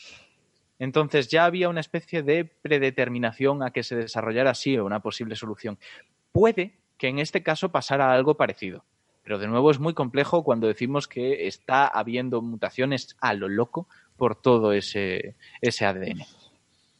Vamos, que no digo que no sea, ¿eh? Sí. O sea, a mí me parece... una idea simpática, pero casi como de ciencia ficción, ¿no? Y que además en este artículo en concreto no aportan suficientes pruebas. O sea, sí aportan las pruebas de que hay ciertos genes que faltan. Y vamos a decirlo claramente. Lo que dicen es... ellos dicen, deberían faltar este tipo de genes que hacen esta cosa, como los de apoptosis, no sé cuánto, no sé más. Y ven que efectivamente les faltan esos genes. Pero tampoco te hacen un review de cuántos genes les faltan y te justifican que todas esas ausencias sean porque es un cáncer. Eso es, se les ha acusado de cherry picking precisamente por eso. Eso es, efectivamente. Porque al final es verdad que cuando un gen... O sea, es no muy fácil, pero relativamente fácil que una mutación vaya a parar a los genes de apoptosis, porque de hecho es al final una cosa que te permite sobrevivir, por decirlo así. Es una mutación que te va a permitir seguir adelante. Si tú mutas otra zona de tu genoma, es probable que sea contraproducente para ti y acabe quitándote de en medio rápido, con lo que es más probable que esas mutaciones se encuentren en zonas donde este organismo vaya a sobrevivir, a acumularse en el medio y tú lo vas a detectar con más facilidad. Digámoslo así de forma muy sencilla. Con lo que a mí lo que me preocupa es eso, que han ido tal vez muy a tiro fijo a decir esto es lo que tiene que estar mutado. Pero es que hay muchas otras explicaciones por las que puede estar mutado. Puede haber un cuello de botella en el pasado de la historia de estos organismos que haya hecho que solo una pequeña población que casualmente había desarrollado esta mutación contra los genes que controlan la apoptosis, pues sobreviviera y se extendiera. Porque al final no es tan locura. De hecho, es una solución mucho más fácil que por navaja de Occam hay que tenerla en cuenta. A mí lo que realmente no me incomoda, pero me parece poco realista, es que se intente buscar este ejemplo. El ejemplo de un organismo que no solo se ha independizado, sino que ha vuelto a generar tejidos diferenciados a través de una vida pluricelular. Creo que lo que dicen al final de no el artículo científico, sino el artículo que le han hecho de reseña, que estaba también por ahí entre los enlaces que hemos compartido, al final decía que aunque estos no fueran un parásito proveniente de un cáncer, antes o después se iba a acabar encontrando un organismo que los investigadores dijeran, esto sí que viene de un cáncer independizado. Y eso sí me lo creo más. Pero posiblemente sea un organismo tremendamente sencillo, unicelular, y ¿por qué no? Puede que el mismo que acabamos de describir en el caso del cáncer venéreo de los perros. Porque el hecho de que sea o no una especie diferente es algo que se valora. Porque realmente se diferencia tanto del resto del cáncer original como una raza de perros de otra. ¿Cuántas mutaciones más tiene que acumular para que podamos considerar que es un organismo distinto, una especie diferente? Al final es un tema de definiciones que es laxo siempre, porque al final las utilizamos como nos viene en gana para poder trabajar con ellas. Y no creo que sea muy loco pensar que si eso sigue así y sigue acumulando mutaciones, aunque ahora parezca que se ha limitado bastante, antes o después acabe siendo considerado un cáncer. O si no es este caso, sea el de los demonios de Tasmania, que tienen el problema de que posiblemente se extingan antes, porque está minando muchísimo la población. Es un cáncer venéreo el que se transmiten, sobre todo en la cara, y el gran problema que tiene, benigno, el gran problema que tiene es que, a pesar de ser benigno, interrumpe la posibilidad de que ingieran alimento, con lo que están muriendo de inanición muchos de ellos. Si mueren antes de que sigan las mutaciones, pues la verdad es que sí, es bastante terrible. Si mueren antes de que sigan acumulando mutaciones, bueno, pues no llegará nunca a considerarse un organismo independiente, pero antes o después no es muy absurdo pensar que pueda darse un caso. Lo que pasa es que será posiblemente en esas condiciones. Un tumor transmisible que no tenga una estructura definida de tejidos diferenciados y que además pase de un organismo a otro de la misma especie.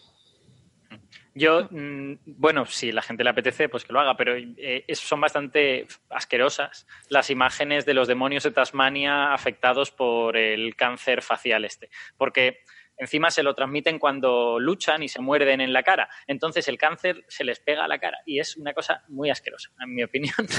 No busquen imágenes en ese sentido. Yo fíjate que sí que recomiendo que las busquen, porque será todo lo terrible que quieras, pero es real, está ahí fuera. Y ayuda a entender un poco cómo es la naturaleza, que no es tan bonita como muchas veces nos pintan. Y eso tiene muchas connotaciones después para que cada uno se forme sus ideologías y sus perspectivas sobre el mundo de la ciencia. Pues mira, estoy de acuerdo, que todo el mundo busque esas repugnantes imágenes. Y si quieren buscar cosas terribles, me pueden escribir y yo les paso un top 10 de cosas médicas. Ah, eso sí, para eso sí. Ah, mira, como si. Pero sí, y bueno, una cosa que no hemos comentado en el artículo, ponen otro ejemplo que es muy interesante porque este sí que cambia de una especie a otra. Ah, sí, sí, sí, sí. Exacto, el de un cestodo, un tipo de parásito con forma de gusano, que es el Hymenolepis nana, que se vio que había sobrevivido a, digamos, el paso de este cestodo, un tumor que se había producido en este parásito, había pasado a su hospedador, que era un ser humano inmunodeprimido, un ser humano con SIDA, que tenía bajas las defensas y no pudo luchar contra las células que llegaron a él, que de hecho llegaron allí, pusieron la bandera y empezaron a desarrollarse. De hecho se encontraron, y claro, era algo tan raro, que dice, ¿qué células más raras? Tienen características de ser tumorales, pero esto no es humano, son muy pequeñas, son muy extrañas.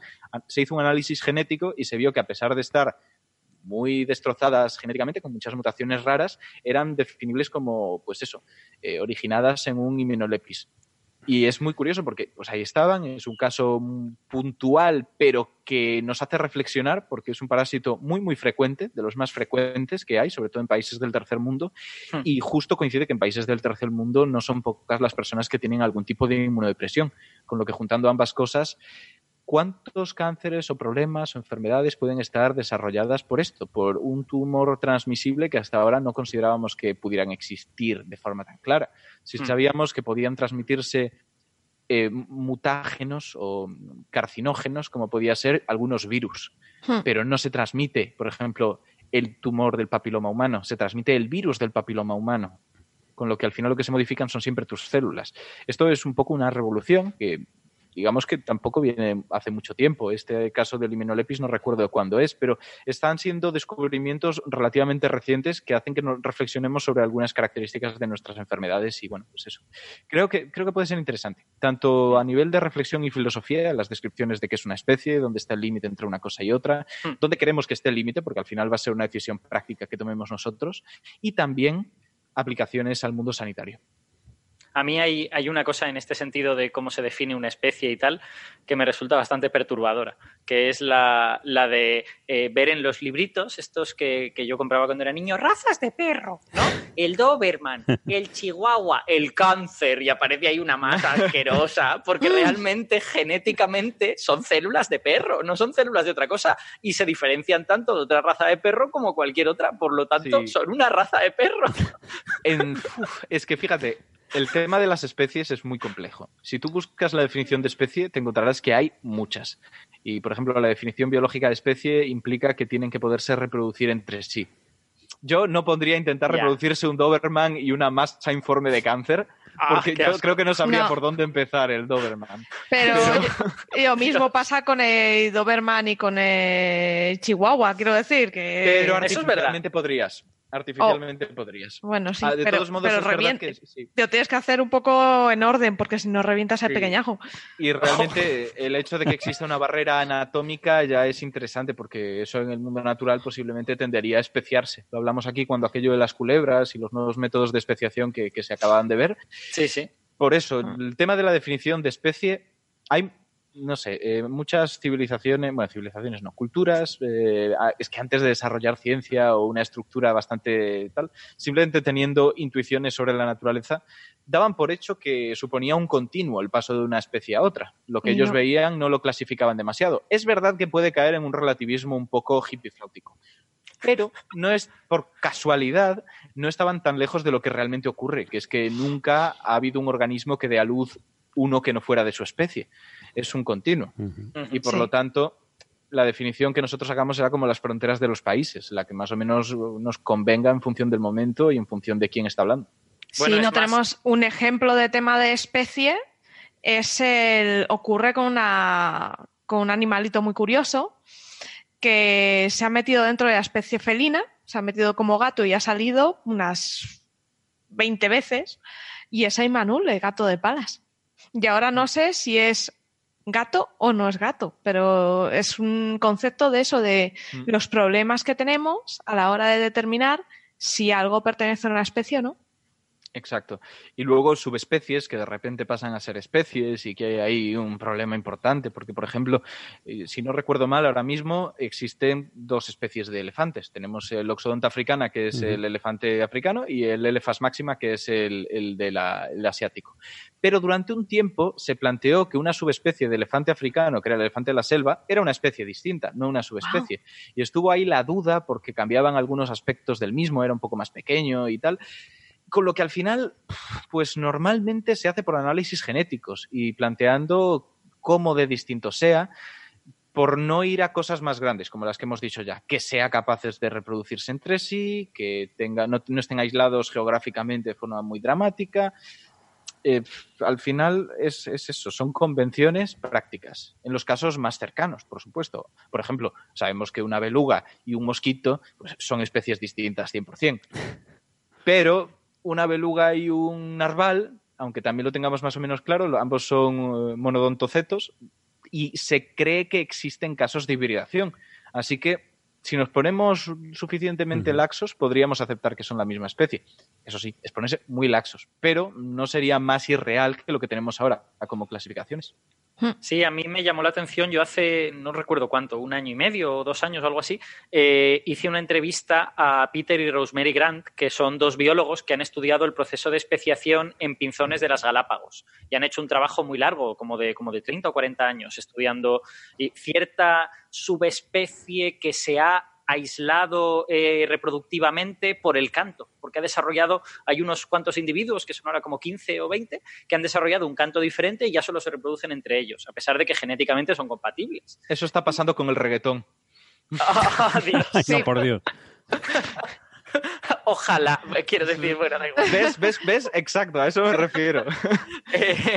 Para algunos ya es un motivo de descarte. Sí, exacto. Espera, entonces, un momentín solo. Ellos me dijeron una cosa que me llamó mucho la atención, que es que sean genéticamente incompatibles 2 especies ha de pasar a lo mejor mucho tiempo. O sea, que en algunos casos se estima que ha de pasar igual 20 millones de años de divergencia entre 2 especies para que sean de verdad genéticamente incompatibles. Entonces, los casos de hibridación, aunque sean raros, son posibles incluso en especies separadas tanto tiempo como el Australopithecus y nosotros. Que no digo en este caso sea posible, pero que vamos, que quiero decir que a nivel de tiempo de separación es un tiempo realmente largo. O sea, 20 millones de años es una eternidad.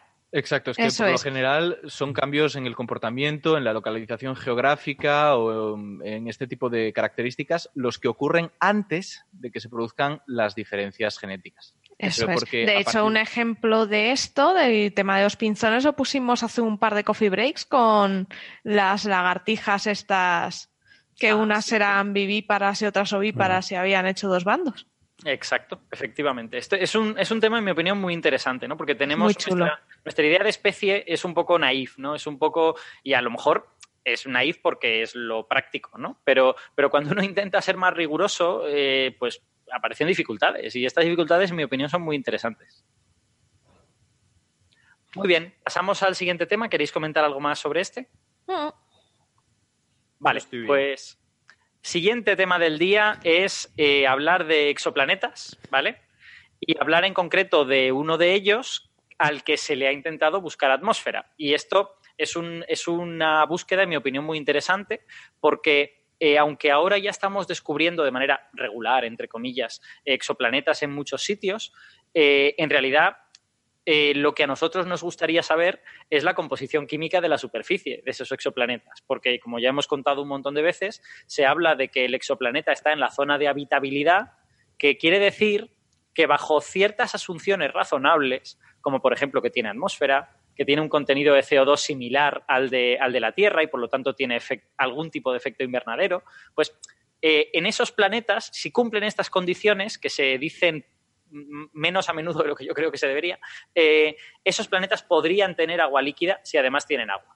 Entonces, a la hora de saber si realmente un planeta es habitable o no, si tiene agua líquida o no, lo relevante es saber cuál es la composición de la superficie. Lo relevante es saber si hay agua en ese planeta, si ese planeta tiene atmósfera como para que el agua pueda ser líquida, si tiene CO2 como para que pueda tener cierto nivel de efecto invernadero o metano o algo por el estilo. Y eso a día de hoy es muy difícil de saber porque las atmósferas son muy difíciles de observar y las únicas que se observan son las que son muy extendidas, muy grandes. Habitualmente son atmósferas ricas en gases muy, muy, muy ligeros, como el hidrógeno, el helio, y por lo tanto, pues al final, ¿qué planetas sabemos que tienen atmósferas de hidrógeno y helio? Pues planetas como Júpiter, como Saturno. O sea, al final estamos observando la parte exterior de la atmósfera de un gigante gaseoso. Y a nosotros lo que nos gustaría es estudiar pues las atmósferas de planetas más parecidos a la Tierra.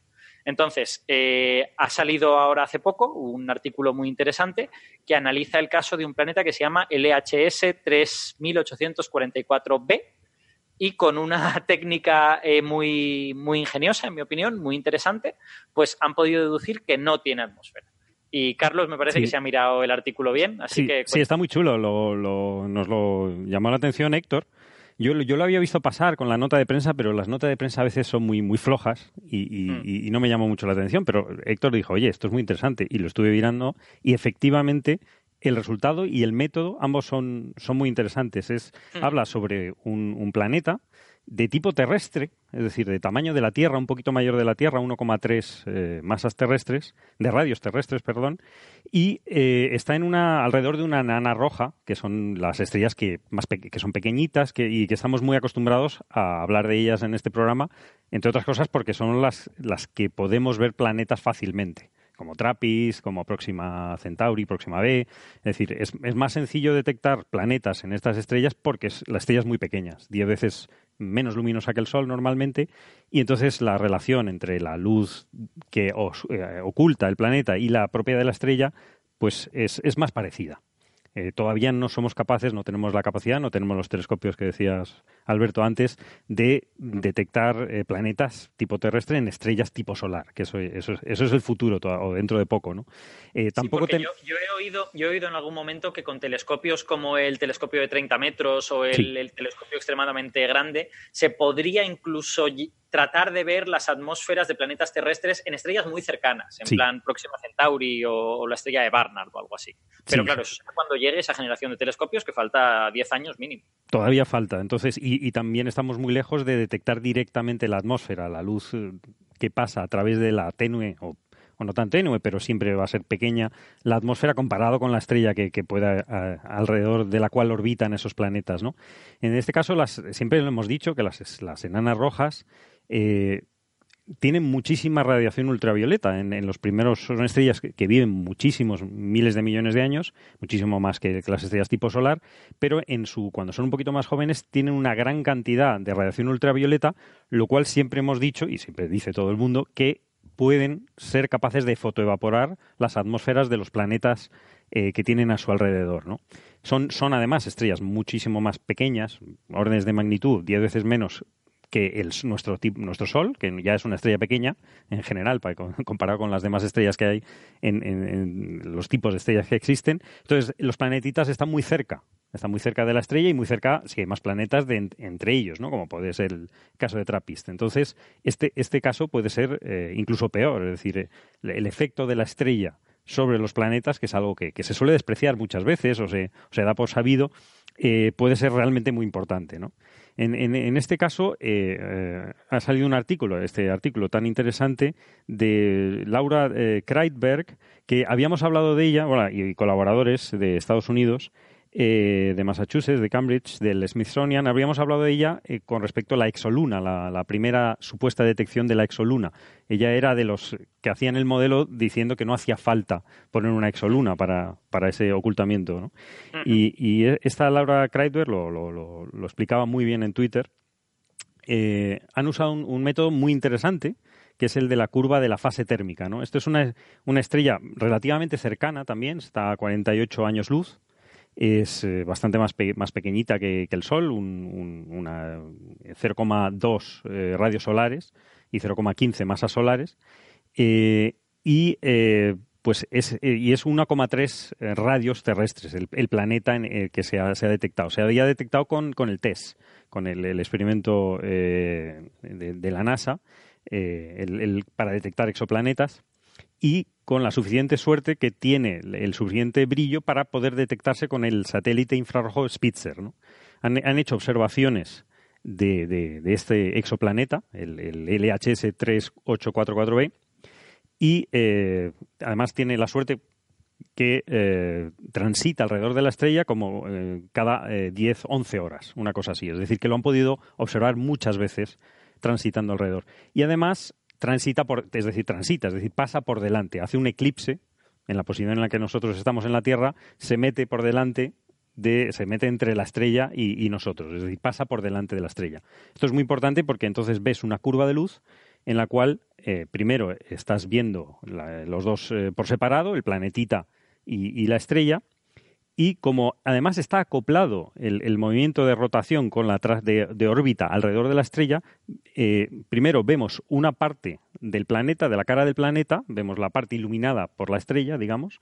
Luego, cuando pasa por delante de la estrella, haciendo un eclipse, vemos la parte oculta. Luego vuelve a salir de ese eclipse, de ese tránsito, y vemos otra vez la parte iluminada por la estrella. Sí, podemos comparar en la curva las dos partes, la que está iluminada directamente por la estrella y la que no está iluminada. ¿Esto por qué es importante? Pues es importante porque si un planeta tiene atmósfera, es capaz de reciclar la energía térmica que recibe de la estrella. Es decir, la parte iluminada pasará el calor alrededor del planeta y se enfriará al pasar por la zona oculta, la que no está mirando a la estrella, y un poco se termalizará, se homogeneizará la temperatura, será menos extrema la diferencia entre la parte iluminada y la parte no iluminada. Entonces, mirando esto, vieron exactamente, comparando estas dos partes de la curva, en el infrarrojo, que es justo lo que ve este satélite Spitzer, que hay muchísima diferencia. Hay muchísima diferencia entre la parte iluminada y la no iluminada, concluyendo que hay unos 1000 grados Kelvin, más o menos 40, de diferencia entre la parte iluminada de la que no está iluminada, lo cual, en principio, indica que no hay atmósfera. Es decir, es una roca pelada, de cierta manera. Pasa un poco como en el desierto, ¿no? No es igual, porque en el desierto, lógicamente, hay atmósfera, pero hay muy poco vapor de agua, hay muy pocas nubes, con lo cual, por el día hace muchísimo calor, la radiación solar ilumina todo el desierto y eso crea una temperatura elevada, pero por la noche se irradia rápidamente, se pierde y hace mucho frío. Es decir, cuando no hay unas capas de nubes o de atmósfera en general, de dióxido de carbono, que creen un efecto invernadero y además circulen un poco la temperatura alrededor del planeta, pues hay mucha diferencia entre una cara y otra, y eso es un poco lo que han detectado, ¿no?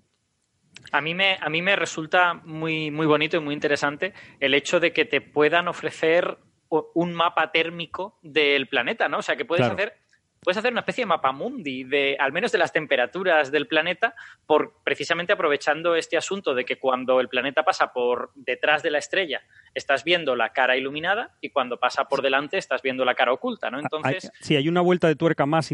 Esto es el primer orden, digamos, el de la primera indicación. Luego, la segunda indicación es que en el eclipse secundario, es decir, cuando el planeta pasa por detrás de la estrella, antes de pasar tienes las dos contribuciones, la estrella y el planeta.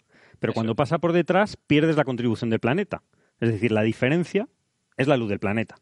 Es decir, de alguna forma son capaces, y con suficiente precisión, de esa ocultación, que es simplemente que decae un poquito la luz, porque pierdes la luz del planeta, cómo de profunda es esa pérdida de luz que es la contribución del planeta, ¿no? Y haciendo modelos con diferentes tipos de atmósfera, con dióxido de carbono, con diferentes proporciones, llegan a que podrían tener una atmósfera compatibles con menos de un bar, de una atmósfera terrestre, ¿no?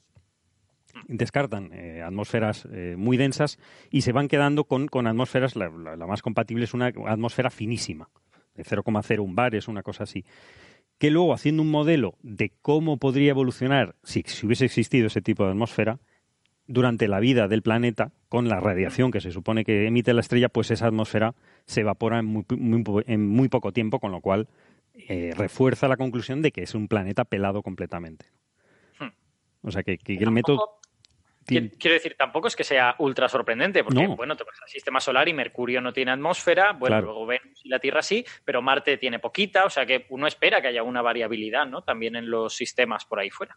Sí, no, de hecho es lo que se esperaba, lo que pasa es que no se había medido nunca en un planeta del tamaño de la Tierra, de tipo terrestre, en la zona de habitabilidad, entonces... Esto es lo que siempre estábamos diciendo, pero no se había llegado a demostrar, digamos, con datos observacionales, ¿no? Exacto. Y entonces también han conseguido espectros directamente, son capaces de modelar según la luz que refleja de la estrella y pueden modelar más o menos qué tipo de roca, y sería, como tú dices, que un tipo de mercurio, ¿no? Un tipo de superficie como puede ser mercurio, que vista que es una roca bastante pelada, ¿no? Que es un poquito, en fin, que no deja duda sobre la dificultad de que exista de algún tipo de vida, ¿no? Que es el fondo, el leitmotiv de este tipo de cosas, ¿no? Sí, hay otra cosa que a mí me parece chulo de este tipo de estudios, que este no es el primer planeta con el que se ha hecho un mapeado térmico, sino que, bueno, no sé si hay más, pero hay uno anterior que es famoso, que es 50 y algo Cancri, si no recuerdo mal, no me acuerdo cómo se llamaba. Sí, lo citan en algún sitio, sí, no sí, me acuerdo. Sí, lo citan, no me acuerdo, no recuerdo cómo se llamaba el otro. Pero este otro que se hizo ya hace unos años, se hizo, no sé... 55 Cancri E, sí. 55 Cancri, efectivamente. De dos radios solares, terrestres, perdón. Pues este planeta en concreto sí que se cree que tiene atmósfera por una cosa muy bonita que se puede ver en el propio mapa, que es que tú en el mapa básicamente ves qué zonas son más calientes y qué zonas son más frías. Y tú esperas que en un planeta que esté bloqueado por mareas, es decir, que siempre la misma cara mire a la estrella, esperas que la zona más caliente sea la zona en la que el sol cae a plomo, la zona en la que el sol está en el cenit, ¿no? Y en este planeta, esa zona, la zona más caliente no está ahí. La zona más caliente está bastante al este. Está, digamos, significativamente al este. Y eso te hace pensar que lo que está ocurriendo es que donde el sol cae a plomo, la atmósfera se calienta, esa atmósfera produce vientos inmensos que transportan el calor desde la cara iluminada a la cara oscura y desplazas la zona más caliente del punto donde el sol cae a plomo a un punto ligeramente desplazado al respecto. Sin embargo, en este nuevo planeta, en este LHS 3844b, En este, la zona más caliente sí que está de verdad en donde el Sol cae a plomo. Es otra evidencia más en favor de que no tenga, atmósfera. Y vamos, a mí me parece espectacular, ¿no? Que, que con cuerpos que no puedes ver directamente, pero puedes hacer aquí esta magia viendo cómo varía la luz de la estrella, quitando, restando la luz de la estrella y tal, puedes hacer un mapa y puedes llegar a ver propiedades como esta. Me parece súper chulo. Es muy chulo. A mí me maravilla. Hay que ver la gráfica, es más fácil viéndola. Arroba L. Kreidberg en Twitter, o Francis, directamente he tuiteado también una gráfica muy explicativa que no es, que deberían haber incluido en el artículo. Bueno, a lo mejor no, porque ellos son expertos en la gente que lee este artículo, son expertos en estas técnicas, ¿no? Pero los demás nos cuesta un poco y se explica muy bien la diferencia que cuando pasa por delante, cuando pasa por detrás y qué implica, ¿no? Cuando vemos el planeta y cuando vemos la luz combinada o se quita una de ellas, ¿no? Pero es muy chulo. Debo decir que tanto la manera en que Kreidberg lo ha explicado en Twitter como el propio artículo tiene un poquito de sobreventa. Un poquito, quiero decir, no suficiente como para que digas esto me parece mal, pero a mí me ha llamado la atención que hablan de que la temperatura de la cara oculta es compatible con 0 Kelvin y cuando en realidad miras los datos, eso significa que está entre 0 y 750 Kelvin. Sí, hombre, sí, más o menos, ¿no? No utilices la expresión, es verdad, es compatible con 0 Kelvin, pero joder, no utilices esa expresión, di que es una temperatura mucho más baja o di otra cosa, pero hay ahí como una cosa un poco exagerada. En ese 0 a 710, sí, es un poco... Sí, o sea, vale, ¿qué quiere decir? Que efectivamente es verdad, no han dicho ninguna mentira, es compatible con 0 Kelvin, pero oye, no sé, danos una idea un poquito no tan... Porque, quiero decir, si piensas que en todo ese rango es equiprobable, pues digamos que la temperatura central estaría en 300 y pico Kelvin, ¿no? Claro, o sea, a la mitad. Claro. Pero bueno, en fin, lo que sea. No, y las notas de prensa eran un poco sensacionalistas, como siempre, intentando vender relaciones con la vida o con que no tiene nada que ver, porque el método es muy interesante, súper interesante, y además el resultado es novedoso. Entonces es algo que no conocíamos, con lo cual no hace falta sobrevender las cosas muchas veces, ¿no? Efectivamente. También ellos han hecho mucho énfasis en que es necesaria la estadística para saber cuántos planetas tienen atmósfera, cuántos no, cuántos la pierden por estar en cerca de enanas rojas, que son estrellas violentas y tal. Y bueno, su trabajo no hace eso. O sea, su trabajo abre el camino, su trabajo da un punto más, permite ver, pero ellos no están haciendo estadística. Entonces, no sé por qué dicen como si la estuvieran haciendo. No, además bueno, que es un único caso. O sea, que esa es la novedad, es que es el primer caso de un planeta tipo terrestre, pero claro, de estadística muy poca. Claro, pero vamos, que ya digo que me parece un pelín de sobreventa, pero bueno, tampoco es legal, todavía es legal. No, hemos visto cosas mucho peores. Hemos visto peores, sí. No sé si queréis hacer algún otro comentario sobre este trabajo. Pues pasamos al siguiente, que es uno que señaló Sara y que a mí me gustó mucho, por razones que ahora revelaremos, que es que se ha descubierto un nuevo dinosaurio en la península ibérica, que además es un miembro de la familia de los espinosáuridos. En los que no les suenen, bueno, la gente es un dinosaurio carnívoro muy, muy grande del Cretácico. Entonces, la gente que cuando pensamos en dinosaurios grandes carnívoros del Cretácico, todo el mundo dice, un tiranosaurio, qué grande el tiranosaurio. Bueno, pues el dinosaurio carnívoro más grande terrestre, bueno, sí, porque marinos no eran dinosaurios, claro. El dinosaurio carnívoro más grande no era un tiranosáurido ni era un tiranosaurio, era el Spinosaurus, que es un dinosaurio que habitó lo que ahora es África, sobre todo el norte de África, al principio del Cretácico, la primera mitad del Cretácico. Y este que se ha descubierto en España, pues es un espinosáurido, aunque no es tan grande. Este es, digamos, de tamaño medio. Entonces, Sara, cuéntanos detallitos.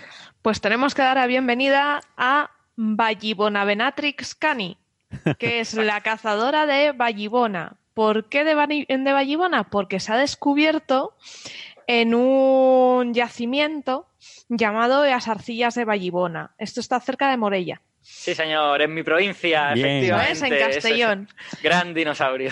Y nuestro amigo espinosaurio ya se fue mencionado hace un año aquí en Coffee Break. No sé si recordáis que estuvimos entrevistando a Francisco Ortega, a Carlos... ¿Cómo se apellida? Bueno, Estuvimos entrevistando a los paleontólogos de UNED y nos comentaron que se iban de campañas a buscar un espinosaurio en Morella.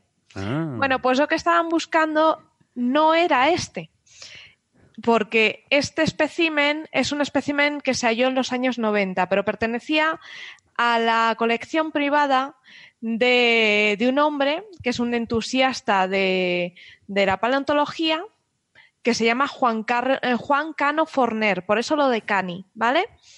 Y él lo tenía en su colección y ellos lo estaban investigando. O sea, que no es que sea un dinosaurio que le gusten los coches tuneados y poner... No es un cani, no ponía la música todo trapo, no tal, no.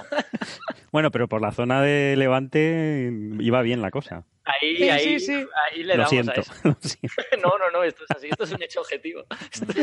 Anda que aquí en Canarias no hay, pero bueno, eso pues, es otro tema. Juan Cano lo encontró y se lo quedó, ¿no? Entonces, lo bonito es que este hombre pues deja que se analicen, colabora mucho con los investigadores. Bueno, pues investigándolo dijeron, es el espinosaurio más completo que se ha encontrado en la península ibérica. ¿Y por qué esto es muy importante? Pues porque hasta ahora... todos los espinosaurios que habíamos encontrado en la península ibérica habíamos encontrado un dientecito, un trocito muy chiquitín de mandíbula, fragmentos muy, muy pequeños. Entonces, ¿qué se hacía? Como no teníamos nada con lo que comparar, no teníamos información apenas, pues se hace como lo de las especies. Buscas qué espinosaurio más cercano tienes cerca. Y todos nos metíamos en el género Baryonyx, ¿vale? El Baryonyx es el espinosaurio de la parte de Inglaterra, de la zona de Inglaterra, encontrado allí. Y todos se adjuntábamos a ese género, pum, pum, pum, al saco de Baryonyx. Mientras que este fósil no tiene nada que ver con Baryonyx, se parece más a los tipos de espinosaurio del norte de África, de la zona africana, y a los asiáticos. Entonces, claro, lo cual tiene sentido geográficamente, ¿no? Claro. Bueno, tenemos que pensar que donde está Morella ahora, en el Cretácico, a inicios del Cretácico, estaba en la zona de Canarias, ¿vale? Que se ha movido mucho. Joder. Bueno, es más o menos donde estarían las Canarias. Bueno, pues resulta que se fueron a buscarlo. El año pasado estuvieron buscando porque decían, tiene que haber más. Si ha aparecido este en esa zona, tiene que haber más.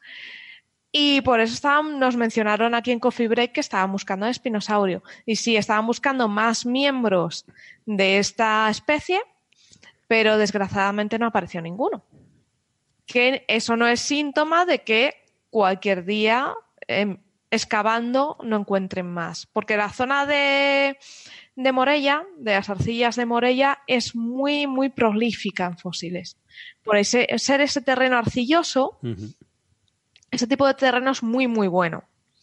Porque entonces, se entierra el cadáver y suele haber poco oxígeno en ese tipo de terrenos, por lo tanto no se descompone tan rápidamente. Y además quedan bastante bien conservados. En ese sentido, Morella es una maravilla de yacimiento.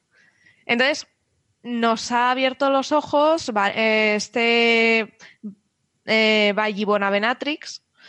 Nos ha hecho que ahora haya que investigar de nuevo todos los espinosaurios hallados en la península ibérica para saber restos fragmentarios y todo ver si eso y ver con quién lo asignamos, ¿no? Lo malo es que de este dinosaurio se ha encontrado vértebras dorsales, sacras, caudales, alguna costilla un poquito partida y partes de la cintura pélvica. Entonces no podemos comparar dientes.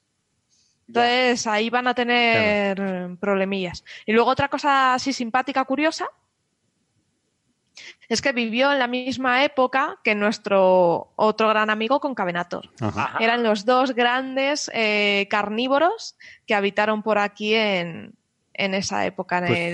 La pregunta es evidente. ¿Vamos a tener camiseta de los dos? Habrá que preparar. Camiseta de Concavenator ya hay. Pues ya hay que prepararla de... Por eso digo. Y la de Vallibonavenatrix. Además, los espinosaurios, para que os hagáis una idea, son muy característicos, son muy chulos, porque la cabeza no es como, olvidaros de tiranosaurio, olvidados de la cabeza de Concavenator, la cabeza recuerda a la de un cocodrilo. Tiene así ese hocico largo, esa boca cerrada, y luego en la parte del lomo tienen como una cresta. Por eso el nombre de espinosaurio. Entonces, uno las tiene más altas, otro más corta, pero tiene una crestita. Y no Spinosaurus, el que decimos que es el más grande, es más largo que Tyrannosaurus por 3 metros aproximadamente. Sí. Lo que no sé es si es más pesado. Puede que no. Puede que Tyrannosaurus sea más pesado que Spinosaurus. Pero es que, claro, esto de decir el dinosaurio más grande, nunca sabes exactamente qué es lo que estás comparando. A lo mejor sí. Volumen, ¿no? No sé, pero en fin. En este caso sobre todo medir longitud. Es longitud, sí. Se suele comparar longitud, pero claro, es que quiero decir, si tienes un bicho que esto cola, pues hombre, vale, sí será más largo, pero quizá no es tan impresionante como un mamotreto que sea todo cuerpo, ¿no? Es que además en este caso tenemos una cosilla a tener en cuenta, y es una de las últimas remodelaciones que hubo del espinosaurio, que hasta hace relativamente poco las representaciones que había le otorgaban un cuerpo bastante parecido al de otros terópodos, como el tiranosaurio, cosas bastante grandotas, con piernas largas, con brazos relativamente cortos. De hecho, esa es la representación que se popularizó en Parque Jurásico 3, que fue un momento en el cual se empezó a jugar en el terreno popular con la idea de que había cosas más grandes que el temido tiranosaurio. Lo que pasa es que desde esa representación a la de ahora ha pasado mucho, y esa idea de que el espinosaurio tenía una vida bastante fluvial se ha llevado a un extremo, donde no solamente pescaba, sino que vivía una buena parte de su vida sumergido en el agua, con un cuerpo alargado, de patas cortas, que eso es una clave. Las patas de delante según algunas representaciones tendría que llevarlas doblando los nudillos y apoyándolos, o sea, con una estructura bastante interesante. Entonces, teniendo en cuenta ese paticortismo, si queremos llamarlo así, es posible que no fuera más pesado que el tiranosaurio, pero la verdad es que es un dato que no creo que se tenga a día de hoy, porque esas reconstrucciones dependen de muchas cosas. Yo le diría a los oyentes que ambos daban mucho miedo. Sí, estoy de acuerdo. O sea, te encuentras con cualquiera de ellos y... Pero uno, como se dedicaba a pescar, pues yo casi que tiraría con el espinosaurio. Sí, bueno, pero se cree que eso es. Se cree que Vallibonavenatrix era el que se... Bueno, de hecho, cuando estaban investigándolo el año pasado, comentaban en plan cachondeo: hemos encontrado a quien se come a Morelladón, que es el iguanadón de Morella, ¿no? Dice, creo que hemos encontrado al que se lo comía. Pues es este. Sí, claro. Hay un montón de discusión interesante, sobre todo porque... con lo de siempre, ¿no? Lo de si los dientes eran lo suficientemente fuertes como para soportar a un animal terrestre zafándose o no. Habrá que ver la fuerza de la mandíbula, más que el diente. Eso es. Es que y al también... ser tan larga la mandíbula, es posible que la fuerza, cuando lo comparamos con un tiranosaurio, tenía unas inserciones musculares y una biomecánica perfecta para esa mordida. Ese mazacote era poderoso. Pero era carroñero, ¿no? Según ciertas teorías. No se termina de saber. No, vegano, ya está establecido. Ya está establecido. Era vegano. Ya para nadie, ni para ti ni para mí. Pero bueno, para mandíbulas potentes y bicho que da miedo, ahí tenemos al Carnotaurus, que lo ves sin brazos, o sea, que tiene esas dos mini manitas nada más, y te parece ridículo, pero cuando te pega un bocado ya no. Precisamente el Carnotauro tiene la característica de tener un morro muy, muy chato. Sí, especialmente chato. Eso os quería decir, que realmente es muy chatín. Las mordidas más potentes, más parecidas a un cepo en la familia de los dinosaurios, son de dinosaurios chatos, son de los abelisaurios. Eso es. Que el Tyrannosaurus está muy bien también, pero aún así su fuerza en la mandíbula es menor que la de un abelisaurido. Sí. Que ese cepo, esa garra que te sujeta y no sale, pues... Sí. Así que nada, Vallibonavenatrix va a dar mucho trabajo que hacer. Bienvenido, Vallibonavenatrix, muy felices con tu llegada. Sí, y la verdad es que es muy bonito. Y luego, los investigadores, que hay que mencionarlos, son... ya tengo por aquí... Son científicos del Instituto Don Luis de Lisboa, la Universidad Nacional de Educación a Distancia, nuestra UNED, y la Autónoma. Entonces, Elizabeth Malafalla es la que aparece como primera autora, y luego tenemos buenos conocidos como Fernando Escaso, Iván Narváez, Francisco Ortega y Pepe Lu, José Luis Sanz.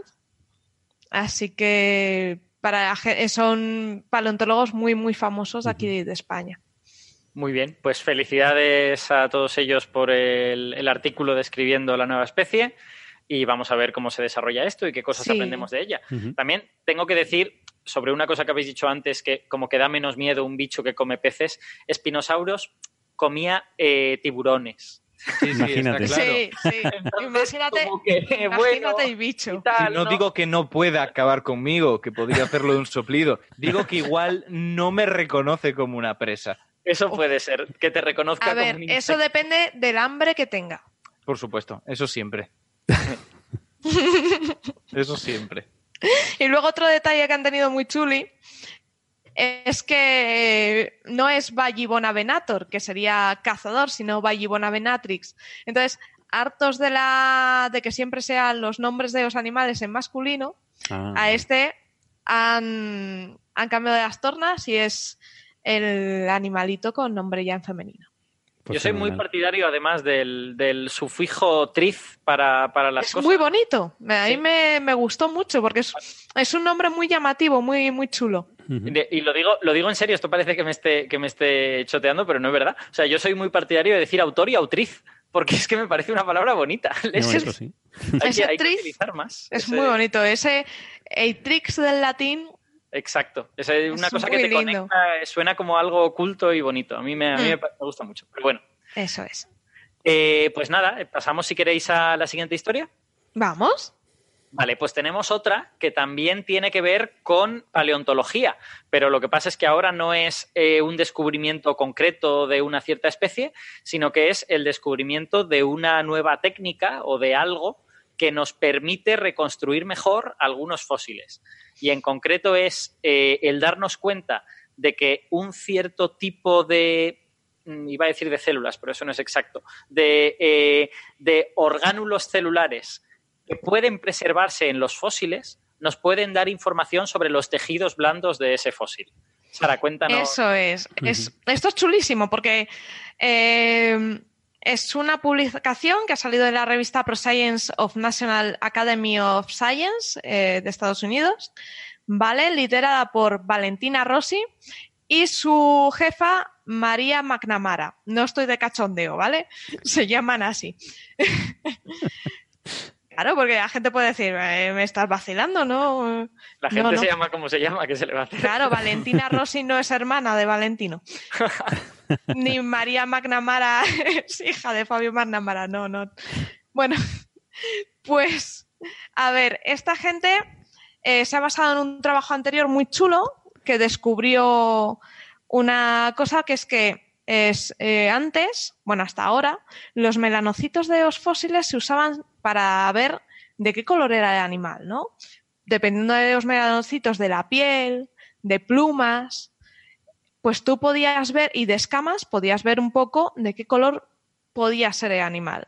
Bueno, pues vamos a explicar lo que es eso, ¿no? Son orgánulos en el interior de ciertas células que contienen melanina. Eso es, que es lo que da color. Exacto, son en principio pigmentos, aunque pueden tener otras funciones también en el cuerpo, y no son células propiamente dichas, sino que son solo como los bolsitas de melanina en el interior de algunas células. Eso es. Y eso, entonces, curiosamente, se preserva. O sea, bueno, cuando los fósiles están muy bien preservados y tal, ¿no? En cualquier caso. Pero se han observado casos en los que tú recuperas en el fósil pequeños como grumitos que dices, coño, esto es un melanosoma. Eso es. De hecho, ha servido muchas veces para decir, este animal era de este color. Y ha quedado efectivamente muy chulo verlo, ¿no? Es famoso el caso de Sinornithosaurus, ¿no? Sí. Que se sabe porque se han encontrado melanosomas de los que tienen, ¿cómo se llama? Eseumelanina y feomelanina. Pues se han encontrado melanosomas que morfológicamente se parecen a los que en los pájaros actuales contienen feomelanina, que es de un color rojizo, y por lo tanto, bueno, se puede aventurar que Sinornithosaurus podría ser de color rojizo. O sea que eso es muy interesante. Eso es. Bueno, pues ellos hacen eco de un trabajo que descubrió que dentro de los órganos internos de algunas especies antiguas también había melanocitos.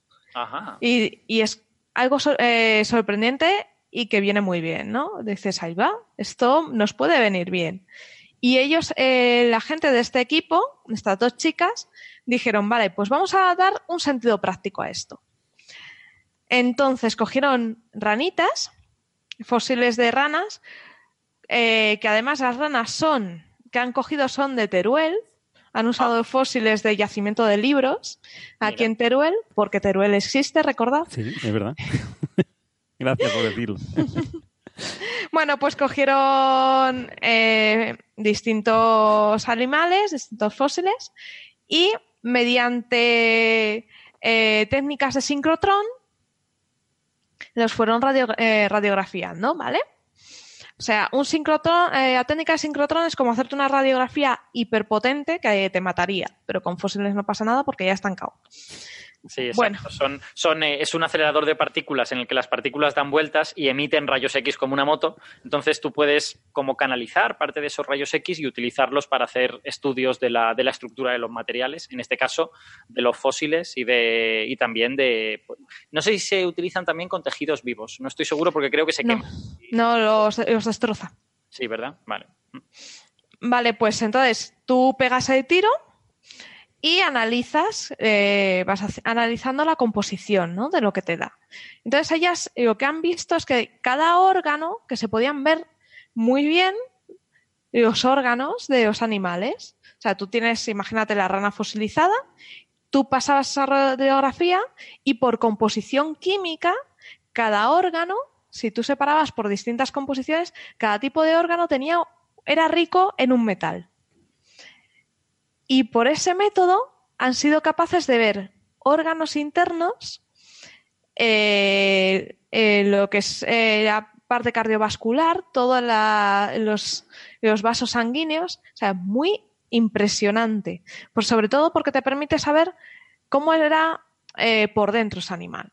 Y todo por la diferente abundancia de estos melanosomas en los diferentes tejidos, ¿no? Porque se cree que el melanosoma actuaba en estos animales antiguos como una especie de filtro, ¿no? Iba cogiendo dos metales pesados, te iba como depurando.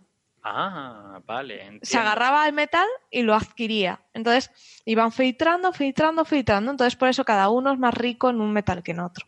Claro, por eso cuando ves la imagen ves que el hígado es particularmente oscuro, ¿no? Porque entiendo que como el hígado se encarga de filtrar la sangre, pues recogía gran parte de esta porquería, ¿no? Seguramente. Eso es. De hecho, actualmente hay un tipo de serpiente marina que debido a la contaminación, sus melanocitos están filtrando tanto que las que están sobreviviendo son negras. ¡Ostras! Vale. Ja.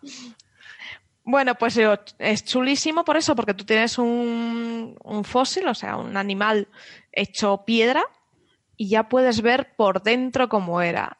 Nos está abriendo una puerta a descubrir cómo era su organismo, cómo eran, cómo vivían, ¿no? Cómo eran por dentro. Y eso, además, no es perfecto, ¿vale? La vida no es súper guay. Y ocurre una cosa muy, muy curiosa y es que es especialmente llamativo que fósiles y anfibios tienen melanocitos internos, muchos más que aves y mamíferos que tienen muchísimos menos. Entonces, por eso el ejemplo se ha hecho con ranas. Porque los anfibios son los que más tienen y de todas formas, ya te digo que para ver épocas muy, muy pasadas, que es de las que menos sabemos, pues sí nos puede venir muy bien porque había más reptiles que en otras épocas, ¿no? Sí, también hay que decir que para poder hacer esta comparativa bien hay que comparar también con la cantidad de melanocitos y melanosoma. Melanocito es la célula, melanosoma es el orgánulo que hay en las especies actuales, ¿no? Que son donde las puedes estudiar bien, porque si no en el fósil que aquello en la mayor parte de los casos va a estar aplastado y tal, tú tienes que basarte en cosas que conozcas bien, no puedes partir solo de la información del fósil. No, tienes que comparar con lo que hay actualmente. Lo que pasa es que actualmente también hemos perdido mucha capacidad de muchos melanocitos internos, claro, pero algo hay. Entonces fueron comparando y sacaron todo. Sí, con estas cosas de los colores de los dinosaurios es parecido, ¿no? O sea, tú al final asumes que la distribución de estos melanosomas vaya a ser parecido a las aves actuales, porque sabes que están emparentadas y tal, pero siempre cabe la posibilidad de que, pues no sé, aquello sea muy plástico y en realidad cambiara mucho y lo que estés deduciendo pues no sea correcto. O sea, sí, por ejemplo, hay órganos en los que han descubierto que en fósiles son más ricos en calcio que en los animales actuales. ¿Y eso a qué se debe? Muy fácil. Que en el proceso de fosilización fueron adquiriendo calcio a lo mejor. O sea, claro, siempre adquieren, en ese proceso adquieren algo que en el organismo vivo no vas a tener, pero bueno, siempre se puede comparar. Sí, claro, además, claro. Yo creo que aunque haya que compararlo con lo que tenemos actualmente, va a ser muy clave generar una biblioteca suficientemente grande como para compararlos entre sí. Porque al final esa es la idea. Tú sabes que un anfibio va a tener cierta disposición de, por ejemplo, sus órganos respiratorios que no vas a encontrar del mismo modo en un reptil. Y a raíz de eso vas a poder establecer correlaciones. Si se consigue hacer así, yo creo que realmente puede ser una revolución muy grande, incluso más precisa que lo que hemos dicho del color, porque no olvidemos que para animales como por ejemplo el Sinornithosaurus que has comentado, es probable que tuviera plumas y eso significa que su coloración a través de pigmentos no es la coloración definitiva, sino que podemos encontrarnos con coloración estructural. Que hace que no tenga sentido el tema de los pigmentos, que por la estructura nanoescala de sus plumas o incluso de sus escamas, de repente tenga iridiscencias azules o colores amarillos intensos. O lo claro. Que sea. En este caso, las sombras de los órganos vamos a verlas. Si conseguimos retrotraernos un poco antes de haber sido deformadas, presionadas o afectadas como fuera por el paso del tiempo y sabemos compararlos entre distintas especies en función de la evolución de los mismos órganos, creo que podemos obtener mucha más información. Es que muchísima información. Es que esto es una revolución a la hora de hacer paleontología porque hay muchas dudas, sobre todo en animales grandes. ¿Cómo era el corazón de un brachiosaurio?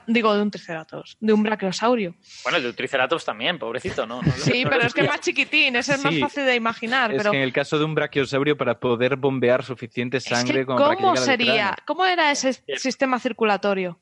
¿Cómo tenía los pulmones ese animal? ¿Cómo todo? Lo que sí se pasa es que no tenemos... Tampoco, porque esos fósiles grandes están muy fragmentados. Sí, claro. Ahí lo vamos a tener muy complicado. Y bueno, que hay muchísimas cosas que pueden afectar y que no seamos capaces de ver a través de estos métodos. Claro. Por ejemplo, en el caso de un brachiosaurio con su cuello alzado, a diferencia de un diplodocus o de un brontosaurio que ha resurgido, así que se puede volver a decir brontosaurio, se debería tal vez no tanto a un corazón potente, que seguro que lo tendrían que tener, sino a unas válvulas muy bien colocadas en los vasos del cuello, las arterias del cuello. Y eso no creo que dejara demasiada marca, porque al final es endotelio. No, pero si acaso no fuera tan grande lo que encontramos de corazón, puede darte a pensar, pues puede ser que haya ayudas. Sí, pero por ejemplo, sí que es muy interesante... precisamente en esos grupos que estamos diciendo que tienen ya más número de melanosomas o es más fácil detectarlos, como puede ser anfibios y reptiles. Eso el paso de unos a otros es muy interesante al nivel de la anatomía esplácnica, de la anatomía de sus vísceras. Cómo fueron adaptando esos corazones, cómo fueron adaptando los pulmones a una vida que tenía un modo de respiración distinto y que, por lo tanto, tenía que dividir el corazón en cámaras diferentes. Es que es chulísimo, es que puede dar... lugar a estudios muy, muy buenos. De hecho, yo entiendo que para como ir afinando todas estas posibilidades que habéis dicho, lo que va a haber es estudios de ida y vuelta, ¿no? O sea, tú, la información que tienes sólida es la de las especies vivas hoy en día, pues empezarás calibrando eso con fósiles que no sean muy antiguos. Por ejemplo, creo que estas ranas tienen 10 millones de años, tampoco son súper antiguos. Y a medida que vayas comprobando que efectivamente las cosas no cambiaban salvajemente, pues vas a poder ir yendo más atrás en el tiempo porque vas a confiar más en que esta estadística es más o menos fiable, ¿no? Entonces, bueno, ahí va a haber mucha ida y vuelta, sospecho. También sería interesante saber qué porcentaje de fósiles tienen las características como para poder ser sometidos a esta técnica, porque por lo que he leído tienen que ser muy bien conservados. Tienen que estar muy bien conservados. O sea, tienes que tener... Sí, lo más probable es que no exceda el 10% y a lo mejor estoy siendo incluso... muchísimo. Muy poquito. Sí, efectivamente. Sí, sí, mucho menos probablemente. Es muy poquito, porque normalmente piensa en lo que hemos hablado de Vallibonavenatrix, que se encuentra un diente. Por eso. Entonces, ¿qué vas a encontrar ahí? Muy poquito. Y bueno, que estaríamos hablando de animales pequeños de los que se suelen encontrar fósiles completos. Pero, por ejemplo, para fósiles como estos que aparecen en China, que están muy bien, aunque sea un animal pequeñito, ya da mucho juego. Claro, es que la idea de que un brachiosaurio pueda morirse y, y ser depositado en un lugar en que no se pudra cuando es una masa gigantesca, pues sin que se descoyunte, además. Y que nadie aproveche hipercal y se lo zampe y traslade huesos por todas partes. Que tengo que decir que a mí me encantaría que se analizara un fósil de esa manera y se viera que aquello era una escena de Tarantino, donde el intestino está fuera de los huesos, el corazón de repente a 2 metros. Claro. El problema es que eso se suele mover tanto, en ese caso, suele haber tanta tafonomía que al final no se detectan, no se puede ver. Nada, es una pena. Bueno, está este fósil famosísimo de un velociraptor luchando con un protoceratops y se han fosilizado en posición de lucha, ¿no? Es muy sorprendente en ese sentido, pero vamos, aquellos son cosas únicas, ¿no? Que no aparecen casi. Pero, por ejemplo, imaginaos, el fósil este que es tan bonito, a mí me tiene maravillada, el de Archaeopteryx, ahí lo tienes plantado y está súper bien. Pero también entiendo que porque es chiquitín, o sea, es más difícil que se descoyunte. Pero pasar ahí este tipo de escaneo con el sincrotrón puede ser una pasada. Bueno, una técnica muy prometedora, claramente, y muy interesante que esto aparezca. Porque además, encima, ahora que este año también se ha descubierto este estrato que parece datar de precisamente el meteorito del impacto de Chicxulub, a ver si podemos ahí encontrar cosas jugosas también. Es que, por ejemplo, sería también muy interesante ver cómo responde a las marcas que hayan dejado los posibles sacos aéreos que tuvieran esos pequeños dinosaurios o pequeñas protoaves, porque su evolución es muy interesante para el vuelo. Efectivamente, y bueno, como además hay un montón de debate acerca de cómo aparece el vuelo, si aparece a partir del planeo o más bien a partir de trotar y levantarte a partir del suelo, bueno, todo eso es muy relevante, ¿no? Sí, porque... los pequeños terópodos podría estar muy bien. Efectivamente.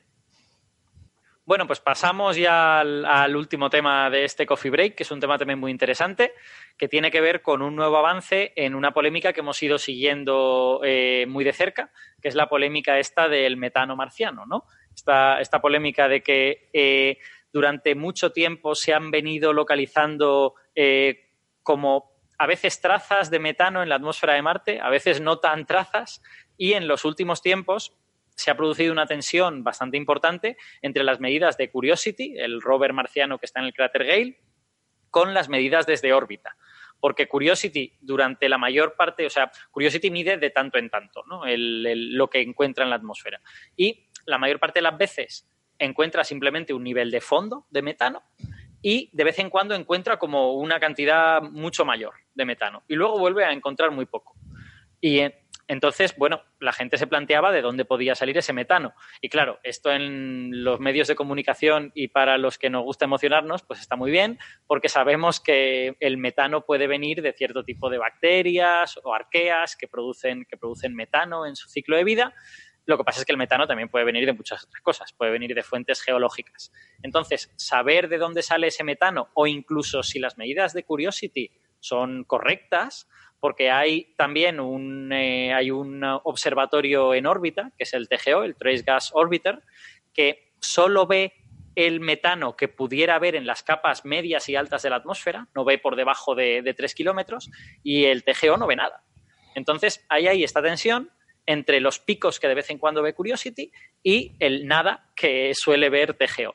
Entonces, hay todo un debate respecto de cuál es el fenómeno físico que está produciendo esto. Si lo que ocurre es que Curiosity se equivoca, cosa que no nos parece demasiado razonable, o sea, normalmente si Curiosity está viendo algo debe de estar bien, o si más bien lo que está ocurriendo es que a nivel de suelo hay metano de tanto en tanto, así como en oleadas, y ese metano no consigue llegar a las capas altas de la atmósfera por alguna razón, cosa que está en contradicción con la mayor parte de modelos climáticos que dicen que el metano debería llegar a las capas altas, a no ser que algo misterioso lo destruya antes de que llegue a las capas altas, y ese algo misterioso pues nadie sabe muy bien lo que es. Entonces, en todo este contexto, se acaba de publicar un artículo de nuestro amigo Jorge Plá García en el Journal of Geophysical Research, en el que ellos proponen un mecanismo para explicar estos picos de metano que ve Curiosity y, de hecho, para explicar por qué lo ve en picos y no lo ve de manera continua, y con los datos que tenemos, tanto de Curiosity como de TGO, cómo de extensa debería ser la fuente de metano. Estas fuentes de metano, si podrían ser muy grandes o no podrían ser tan grandes. Entonces, en lugar de contarlo nosotros, pues lo que hemos hecho es ir a hablar directamente con Jorge para que Jorge nos lo cuente. Y Héctor lo sacamos del armario de las escobas durante un rato para que entrevistara a Jorge, y tenemos una entrevista que vamos a poneros ahora y luego la comentamos. Así que vamos con ella. Estamos con Jorge Plá García, del Centro de Astrobiología de Madrid. Hola, ¿qué tal, Jorge? Hola, Héctor, ¿qué tal? ¿Cómo estás? Muy bien, encantados de tenerte en el programa. Ya saben nuestros oyentes que Jorge es nuestra persona de referencia para todo el tema de todas las noticias que surgen sobre Marte. Y en este caso, además, resulta que es genial poder hablar con Jorge, porque vamos a hablar de una noticia de un trabajo tuyo, que acaba de salir la nota de prensa del Centro de Astrobiología. Estamos grabando esto hoy lunes por la tarde, y acaba de salir esta nota de prensa hablando de tu trabajo sobre este misterio del metano marciano. Creo además que acaba de salir como hace una hora o dos o algo así, ¿no? Sí, hace una hora se emitió la nota de prensa del Centro de Astrobiología. Y la verdad es que ha sido un alivio y una alegría inmensa poder ver publicado por fin este trabajo. Muy bien. Esto es un paper que entiendo que sale publicado hoy o va a salir publicado. ¿Y quiénes participan en este trabajo? Bueno, en este trabajo trabajan, además de mi director de tesis, Scott Rafkin, que pertenece al Instituto de Investigación del Suroeste en Boulder, Colorado, trabajan otros dos compañeros del Royal Belgium Institute, allí en Bélgica, que también trabajan en modelos marcianos y en misiones a Marte. Pues bueno, por recordar un poco, ¿no?, refrescar la memoria de los oyentes, en Marte tenemos este problema del metano que ha tenido y que tiene a muchos de los físicos planetarios rompiéndose la cabeza. Básicamente el resumen es que estamos con estas medidas aparentemente contradictorias. El metano, ya saben que es un gas muy importante y que además tiene connotaciones que llaman mucho la atención por sus posibles implicaciones astrobiológicas, que puede ser o puede que no sea el caso. En la Tierra la mayor parte del metano es producido por seres vivos. No tiene por qué ser el caso en Marte, podría haber otras formas de producir el metano, pero siempre que hablamos de metano enseguida suscita esa posibilidad que hace que todo el mundo enseguida preste atención, ¿no?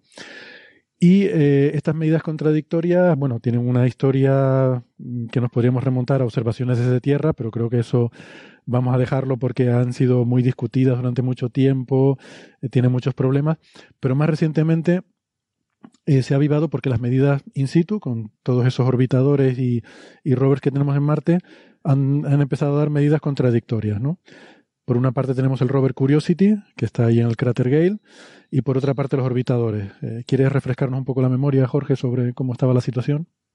Sí, como bien has dicho, llevamos casi 2 décadas realizando detecciones de metano en la atmósfera de Marte, y muchas de ellas, sobre todo las últimas, son incompatibles entre sí. El rover Curiosity está haciendo detecciones in situ, en superficie, mientras que el orbitador TGO de la Agencia Espacial Europea no detecta prácticamente ningún valor de metano por encima de los 3 kilómetros de altura sobre el suelo. Entonces hay una discordancia importante entre los datos de órbita de TGO y los datos de superficie del rover Curiosity. Son los dos actores principales, ¿no? Porque además TGO un poco estaba pensada específicamente para resolver este problema, pero también tenemos la Mars Express, ¿verdad?, que se unió un poco a esta controversia cuando se publicó un paper, creo recordar que en Science, en el que decían que sí, que ellos también, y además coincidiendo con la localización del Curiosity, habían hecho una detección de metano que asociaban a unos hielos, ¿no?, en esa región. Eso es. La publicación de la Mars Express fue realizada por Marco Yurana. En ella, como bien dices, pues detectó un pico muy fuerte de metano sobre el cráter Gale, donde está el rover Curiosity, prácticamente el mismo día o al día siguiente en el que el rover Curiosity detectó también otro pico de metano. Marco utilizó en su artículo otro modelo atmosférico para intentar explicar de dónde procede este pico que ellos detectaron. El problema es que el modelo que utilizaron en su artículo era un modelo atmosférico de circulación general, de muy baja resolución. Es un modelo que es incapaz de resolver pues accidentes geográficos muy pequeños, por ejemplo, como el cráter Gale, que tiene 150 kilómetros de diámetro. Aquí está la novedad de nuestro estudio, y es que nosotros, en lugar de utilizar un modelo climático de baja resolución espacial, lo que hacemos es utilizar un modelo de altísima resolución, un modelo meteorológico mesoescalar en el que somos capaces de simular y reproducir cuáles son las mezclas atmosféricas que se producen en accidentes topográficos chiquititos, cráteres, montes, montañas, a nivel microescalar incluso. Es por esto que es tan importante el resultado que hemos publicado hoy para, digamos, añadir una pieza nueva del puzzle que es el misterio del metano marciano. Porque claro, el problema, hay que entender bien cómo este metano, suponiendo que se haya producido en algún sitio, ¿qué pasa con este metano? En principio tiene un tiempo de vida muy grande en la atmósfera marciana, pero eso dependerá de cómo se ha arrastrado, de cómo se ha mezclado, y el hecho de que los orbitadores lo puedan detectar o no. El TGO, por ejemplo, claro, el tipo de medidas que hace es muy diferente a las del Curiosity, ¿no? Curiosity está detectando algo muy local, pero TGO está viendo unas capas más altas de la atmósfera, y entonces claro, la duda es qué pasa con ese metano, si llega o no llega a la alta atmósfera. Ahí podría estar un poco la clave de la cuestión, ¿no? Y por eso estos modelos climáticos como los que tú haces son tan importantes, ¿no? Sí, lo que hacen es pues dar más pistas de qué es lo que podría estar pasando. Como bien dices, el metano en la atmósfera de Marte tiene un tiempo de vida de entre 3 y 4 siglos, y si es detectado hoy, tiene que haber una fuente que lo esté produciendo actualmente, ya sean pues procesos geológicos o caída de material orgánico a bordo de cometas, asteroides, procesos físico-químicos, o incluso podría darse el caso de que existieran algunos microorganismos en el subsuelo que emitieran este metano. Nosotros lo único que estamos es pues utilizando los modelos para saber dónde está la fuente, cómo de grande es la fuente y durante cuánto tiempo podría estar emitiendo la fuente. Y lo que dicen nuestros resultados es que estas fuentes tienen que ser continuas, es decir, tendrían que ser una especie como de chimeneas que estuvieran emitiendo continuamente, que no fueran fuentes puntuales. Deberían ser fuentes que estuvieran relativamente cerca del rover, es decir, dentro del cráter o alrededor del cráter, pero que no fueran muy grandes. Y esta es una de las conclusiones principales. ¿Por qué no pueden ser muy grandes? Porque lo que hemos demostrado es que con una fuente muy grande, como se publicó en el año 2009, Mike Muma de NASA Goddard publicó que habían detectado una fuente que sería gigantesca, de varios millones de kilómetros cuadrados de emisión.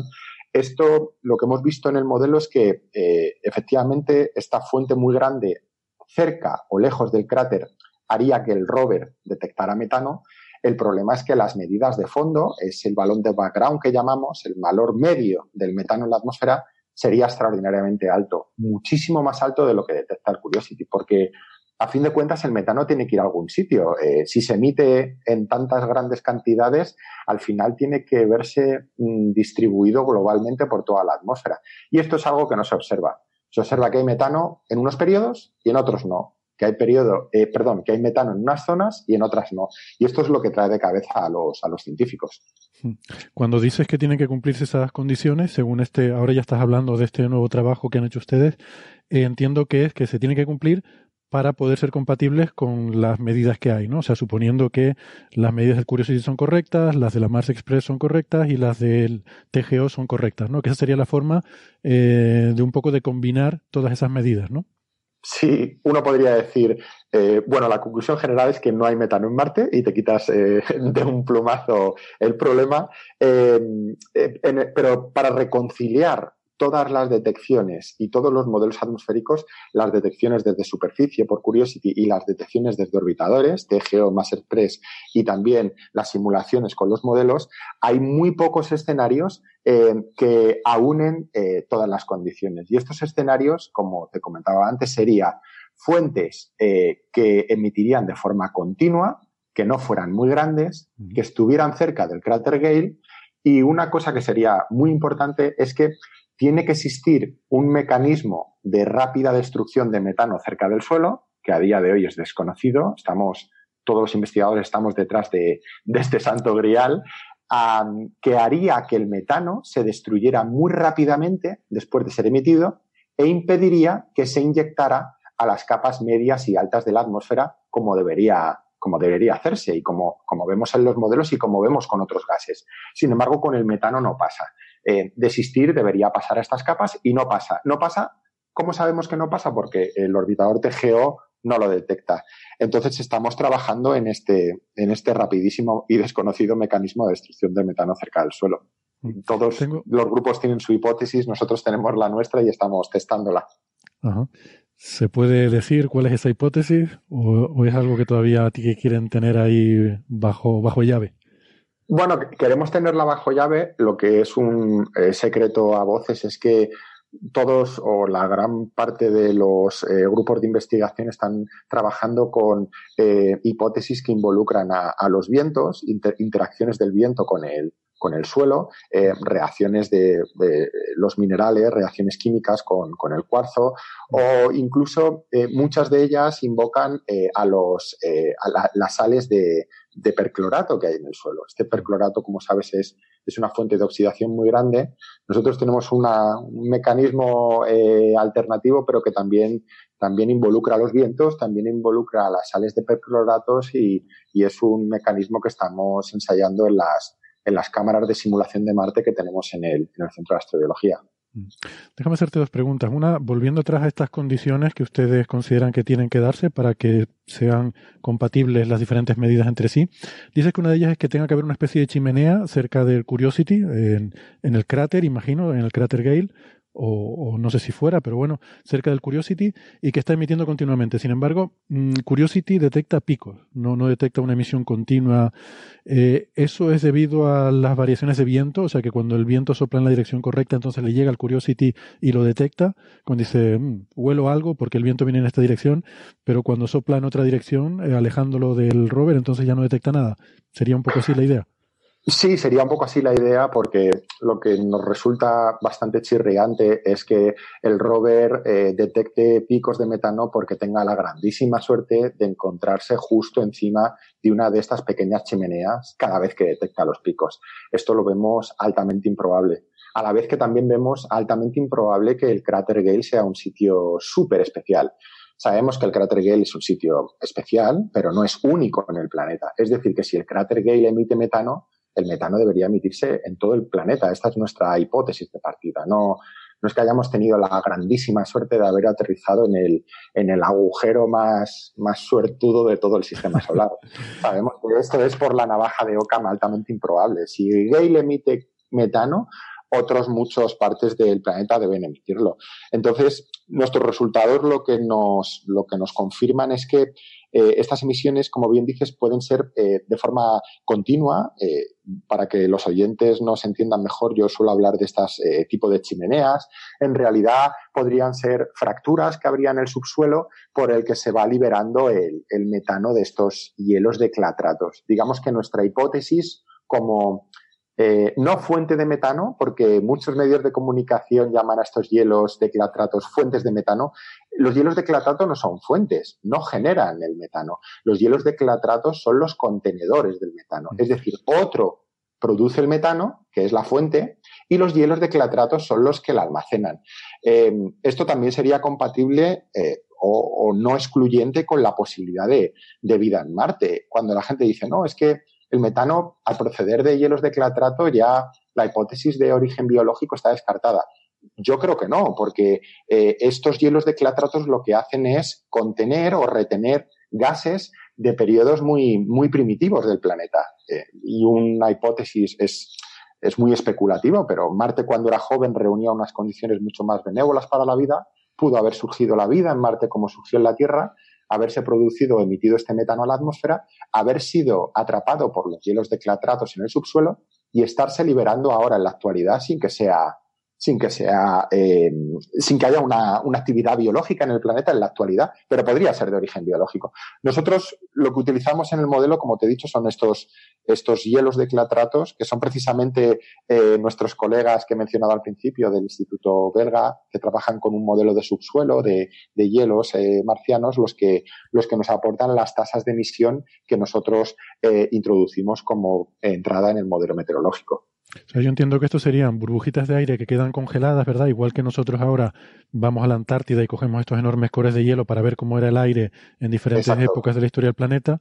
Son burbujitas de aire que han quedado ahí congeladas, entonces estamos viendo burbujitas con la atmósfera como era hace millones de años o más. Entiendo que te refieres a que algo parecido podría haber pasado en Marte y que esos clatratos han atrapado esas burbujitas de atmósfera y que si en esa atmósfera había metano, pues ese es el que estamos ahora viendo, ¿no? ¿Hay algún cálculo de cuánto tardaría en desaparecer? Claro, supongo que es difícil porque dependerá de qué cantidad de hielo se formó en esas épocas geológicas de Marte, pero me pregunto si a lo largo de toda la historia, pues claro, no estará liberando el metano ahora. Entendemos que si lo detectamos ahora, por el mismo principio que tú decías de navaja de Ockham, los últimos 2.000 millones de años, este hielo habrá estado también liberando burbujitas de aire antiguo. ¿Hay alguna estimación de cuánto de antiguo tendría que ser, cuánto hielo tendría que haber y para que este ritmo de liberación de metano se pueda sostener y haya llegado hasta nuestros días, que no haya desaparecido ya?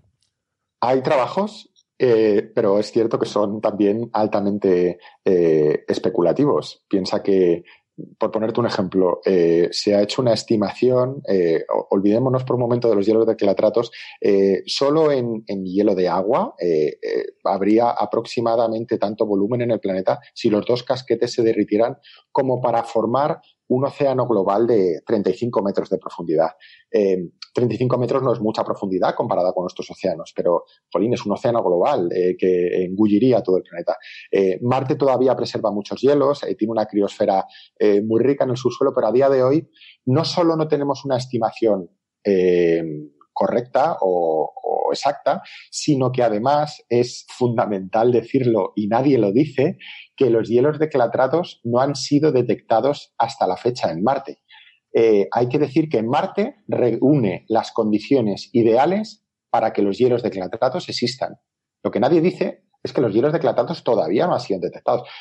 Es posible que se detecten en un futuro cercano, pero a día de hoy no han sido detectados todavía. Descubrimos mucho hielo en diferentes partes del planeta y no solo en latitudes medias y altas, sino también cerca del Ecuador. Hace un par de años se publicó un estudio en el que se evidenciaban fracturas del subsuelo en el que se veía expuesto directamente a la atmósfera estos hielos, por lo que debe haber mucho hielo en el subsuelo de Marte, pero todavía no tenemos una estimación razonable de qué cantidad podría haber. Ya. Y entonces, bueno, volviendo a este trabajo que han hecho ustedes, parte de la gracia es intentar analizar el modelo tridimensional de este cráter y su entorno, cómo serían las circulaciones de aire ahí. Claro, al ser un cráter, yo recuerdo que hemos hablado en conversaciones anteriores que hemos tenido, tú decías que ahí se dan unas condiciones climáticas muy particulares que puede ser como una especie de caja de tupper, ¿no? De esta donde guardamos la comida, donde la propia atmósfera haga una especie de tapa por encima y que eso de alguna forma pueda alterar la composición de la atmósfera ahí dentro, que se pueda estar liberando metano, pero ese metano no escape, se queda ahí atrapado y dé lugar a las detecciones de Curiosity, ¿no? Eso fue lo que habíamos hablado, pero ahora ustedes creo que han hecho un estudio más detallado en 3 dimensiones del cráter y de cómo pueden ser estos efectos de vientos y corrientes y si realmente le pone una tapa al tupper o no. Exacto.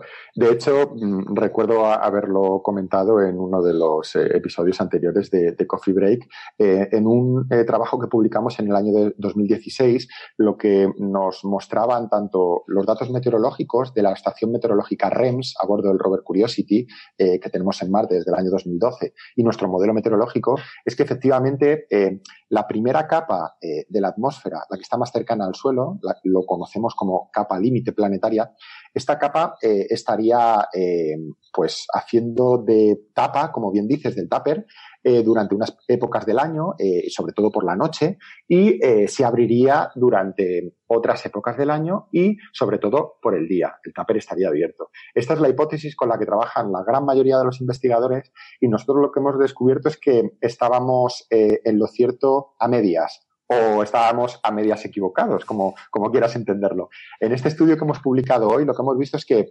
era parcialmente correcto que, en lo que publicamos en el 2016, que el tupper estaba parcialmente cerrado durante determinados momentos del año, pero lo que hemos visto, que ha sido una sorpresa, introduciendo gases trazadores en el modelo meteorológico, lo que hemos visto es que la mezcla horizontal, es decir, los vientos que se cuelan por los laterales del cráter, o por lo que serían los laterales del tupper, son importantísimos. Es decir, hay que tener en cuenta el componente tridimensional de la atmósfera marciana. El resto de investigadores está teniendo en cuenta solo el concepto unidimensional. Por arriba, digamos que esta capa, la mezcla vertical está limitada porque la tapa está cerrada. Lo que hemos visto es que esto es cierto, pero no es completamente cierto porque se nos cuelan muchísimos vientos por los laterales del cráter, sobre todo por la noche. Y lo que hemos visto en el modelo es que estos vientos que se caen por los bordes del cráter por la noche son más fríos, al ser más fríos son más densos y tienden a caer, por eso se llaman vientos descendentes de ladera. Estos vientos descendentes lo que hacen es contener el metano cerca de la fuente donde es emitido. Y es por eso que vemos que los valores de metano ascienden por la noche, cuando los vientos descendentes los contienen, y por el día, como el proceso se invierte, los vientos pesan menos y por flotabilidad ascienden por los bordes, se llevan el metano hacia afuera. Es decir, que el componente horizontal de la dinámica atmosférica es fundamental y otros investigadores no lo están teniendo en cuenta, solo están teniendo en cuenta los movimientos verticales. Esta es una de las novedades del artículo que hemos publicado hoy y que el instrumento SAM, que es el que está detectando el metano, está teniendo en cuenta y la verdad es que es un orgullo poder trabajar no solo el instrumento meteorológico español REMS, sino que además el instrumento SAM cuente contigo para realizar las simulaciones y que te pregunten como experto cuál sería la mejor hora del día para medir, porque esa es otra de los descubrimientos del artículo. Y es que los picos de metano oscilan un orden de magnitud en función de la época del día. Es decir, es importantísimo a la hora a la que tú mides el metano. Últimamente estaban midiendo solo cuando tenían requisitos de potencia o cuando les dejaban medir. Nosotros les hemos dicho, no, tenéis que medir a las horas más interesantes, que es cuando más probabilidad tienes de detectar el metano. Sí, eso es muy importante, ¿no? Que es algo que yo creo que no se sabe en general sobre toda esta cuestión. Es que no es que Curiosity esté continuamente midiendo, sino que de vez en cuando se han hecho algunas medidas y han salido pues el valor de fondo o el valor de pico, pero no es que haya una monitorización permanente de esas medidas, ¿no? No. Y esto es muy interesante. Entonces, ustedes obtienen que hay una variación muy grande de un factor 10 en esa concentración de metano y o sea, que ustedes, tu grupo, le ha estado diciendo, ¿no?, a la gente que usa el instrumento SAM cuál es el momento óptimo para medir. Eso yo creo que es un resultado muy interesante porque no solo da una explicación, sino que además ayuda a, de alguna forma, hacer predicciones, ¿no?, de formas de mejorar nuestro conocimiento sobre este problema. Exacto, y es un orgullo trabajar codo con codo con ellos, ya es como si fuéramos parte del equipo. De hecho, bueno, estamos en todas las reuniones, en todas las iteraciones, en todos los artículos en Science que publican. Si bien nuestra publicación en el año 2016 sirvió para darle contexto a lo que estaba midiendo la estación meteorológica REMS, porque tener un instrumento en un solo punto no te da el contexto, digamos, regional o global, te da un contexto muy, muy local. Pues ahora, en esta publicación de hoy, nos ha pasado lo mismo con el instrumento SAM, que es el que hace las mediciones de composición atmosférica. Estamos dando el contexto. Nosotros estamos diciendo cuáles son los escenarios plausibles, qué es lo que podría estar pasando. Y es lo que ellos están utilizando para poder diseñar las estrategias de medida. Piensa que ellos no miden cuando quieren, ellos miden cuando les dejan. El rover Curiosity es tan complejísimo y está, aunque está alimentado por un RTG, una pila de plutonio, tiene muchas limitaciones de energía y hay que diseñar muy bien, hay que planificar muy bien cuándo cada instrumento tiene que medir. Esto lo sabemos muy bien porque además de hacer ciencia, somos los operadores del instrumento REMS y cada día que nos toca de guardia tenemos que, no te puedes ni imaginar lo complejísimo que es la cantidad de reuniones en las que tenemos que ir pues depurando a qué hora nos podemos encender, a qué hora podemos medir, a qué hora podemos descargar los datos, porque no todos los instrumentos pueden hacerlo a la vez por las limitaciones de baterías que tiene el rover. Es un tema súper interesante que a lo mejor podemos tratar algún día, ¿no? En la práctica de operaciones, una misión de estas que no es llegar ahí, cuando pones el rover y ala. Da para un programa entero, sí. Ya te lo digo. Sí, toda esa gestión, esa planificación de ahora enciendes el tuyo, yo apago el mío, tú puedes encender aquel. Eso es muy interesante, ¿no? Igual que observaciones de satélites, por ejemplo, que yo he visto cómo funciona algunas, son un poco así, ¿no? Tienes que... De alguna forma alguien tiene que decidir qué se hace en cada momento porque no hay para todos, ¿no? No hay así para todos. Y en cada reunión se va depurando. Empezamos a las 8 de la mañana, hora de JPL, que son las 5 de la tarde aquí en España. Y a lo mejor en la primera reunión cada instrumento manda su planificación y salen 237 errores. Entonces tienes que ir moviendo tus órdenes para pues no entrar en conflicto con nuestros instrumentos. Y así en la siguiente reunión solo hay a lo mejor 100 errores. Y se va avanzando hasta que finalmente se consigue una planificación en la que el rover puede atender a todas las peticiones de instrumentos.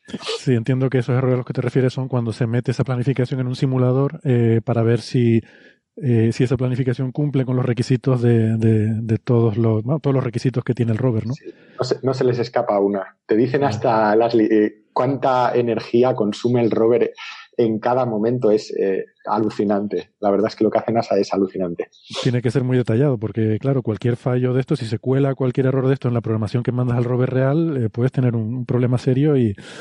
En fin, son muchos millones de cacharros los que están ahí arriba como para que sabería por qué. Puedes imaginar el nivel de estrés. Bueno, yo me pongo nerviosísimo. Los días de guardia son malísimos, pero bueno.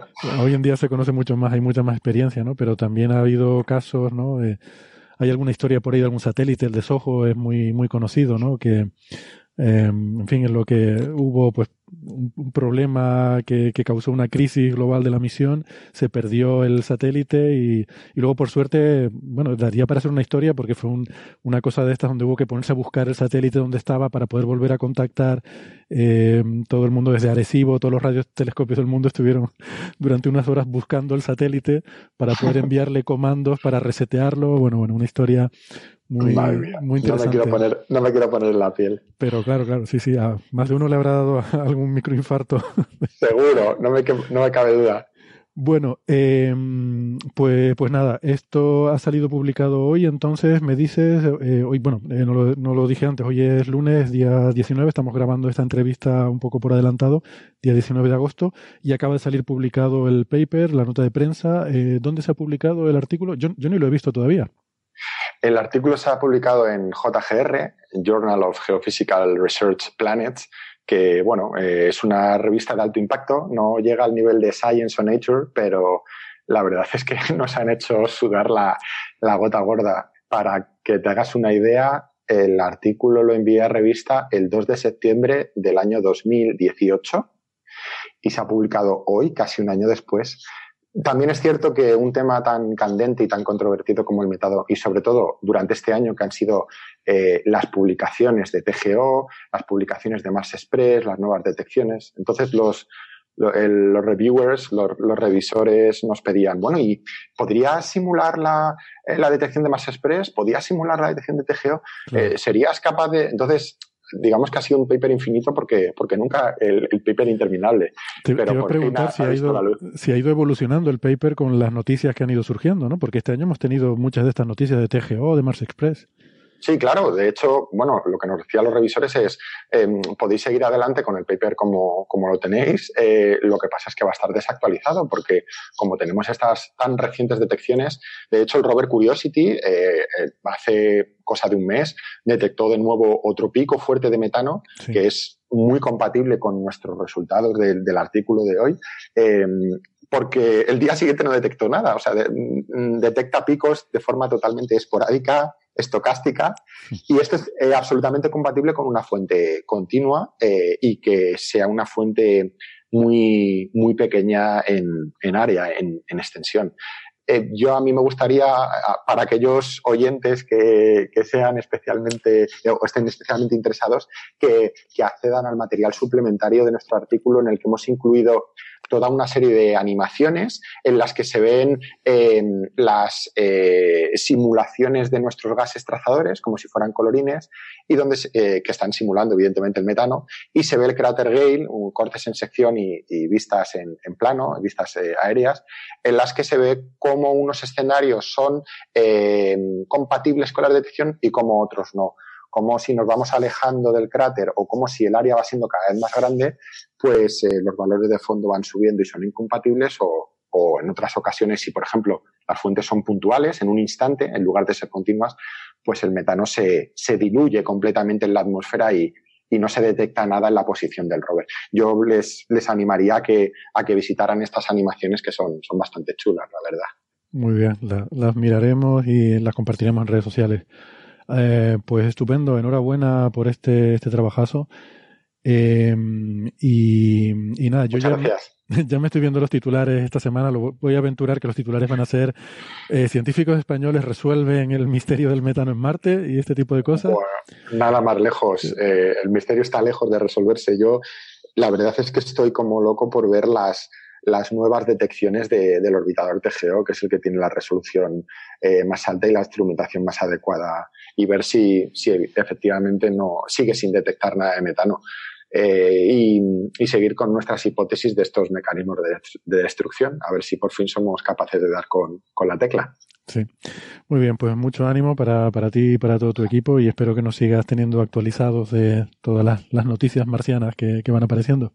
Por supuesto. Si me permites, Héctor, me gustaría darle las gracias a todo el equipo del rover Curiosity por el incansable esfuerzo diario y en particular a todos los ingenieros y científicos de los instrumentos SAMS y REMS, sin los cuales no tendríamos los datos con los que elaborar todas las hipótesis y todos los resultados científicos de los artículos. Muy bien, pues de bien nacido es ser agradecido. Pero eso lo tienes que poner en el paper, ¿eh? En los agradecimientos. No, aquí en Coffee Break no cuenta, tienes que ponerlo en el paper.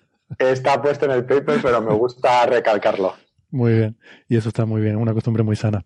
Estupendo, pues muchísimas gracias, Jorge. Muchas gracias a ti, Héctor. Un abrazo. Muy bien, un abrazo, chao, chao. Bueno, pues muy interesante. La verdad es que, bueno, Jorge se conoce todos los detalles, uh-huh, así que nos lo ha contado todo muy bien hasta el último detalle. No sé si tenéis comentarios. A mí personalmente me parece muy interesante el hecho de que ya estemos viendo detalles tan finos de la geoquímica marciana como para que necesitemos modelos detallados, ¿no? Modelos detallados de la orografía del lugar donde estamos y que a lo mejor lo que estamos observando es debido a esa orografía, ¿no? Y no son cosas que sean de nivel planetario general. Que por otro lado es lógico, ¿no? Porque lo que tenemos es un observatorio de 2 metros moviéndose por el cráter, o sea que es lógico que vea cosas locales. Pero hemos llegado al punto en el que necesitamos elaborar modelos detallados, modelos de medio y de meso y microescala para poder explicar estas cosas. Sí, la verdad es que es súper bonito. Me parece curioso, ¿no? Y sobre todo el revuelo a nivel global, la TGO dice, yo no veo nada, pero claro, tienes a Curiosity que dice, pues yo sí veo. Mm. Y dices, pues a lo mejor tenemos que mandar otra cosa a que busque por allí un poquito más fina, ¿no? Entonces, sí que te abre, para mí es una puerta a, oye, podemos investigar por esta vía porque a lo mejor tenemos ahí cosas para ver muy chulas, ¿no? Y me gusta la idea que tiene Jorge de tema de clatratos. Creo que habría que buscar algo que excavara, ¿no? Que excavara más y que viese si hay, que buscase esos clatratos, a ver si están o no están. No, es interesante porque los clatratos contienen el metano, pero no te dicen de dónde viene ese metano. Claro. Exacto. Entonces, claro, la pregunta sigue siendo ir un poquito más allá y cuál es el origen de ese metano, ¿no? Que puede estar en los clatratos, ¿no? Yo escuchando a Jorge incluso pensé, joder, si pudiéramos estar allí y analizar la composición isotópica del metano, podríamos... yo creo que la respuesta es no, con lo que sabemos actualmente, pero quizá en el futuro podríamos tal vez saber si es de origen biológico, porque en la Tierra sí podemos. O sea, en la Tierra el carbono... puede ser carbono 12 con 6 neutrones o carbono 13 con 7 neutrones. Y se sabe que los procesos de fotosíntesis, los procesos biológicos, interaccionan con un poquito más de probabilidad, no es muy grande, pero un poquito más, con el carbono 12. Entonces, las sustancias orgánicas están enriquecidas en carbono 12. Y tú puedes analizar un cierto repositorio de metano y saber si es metano geoquímico o metano biológico viendo eso.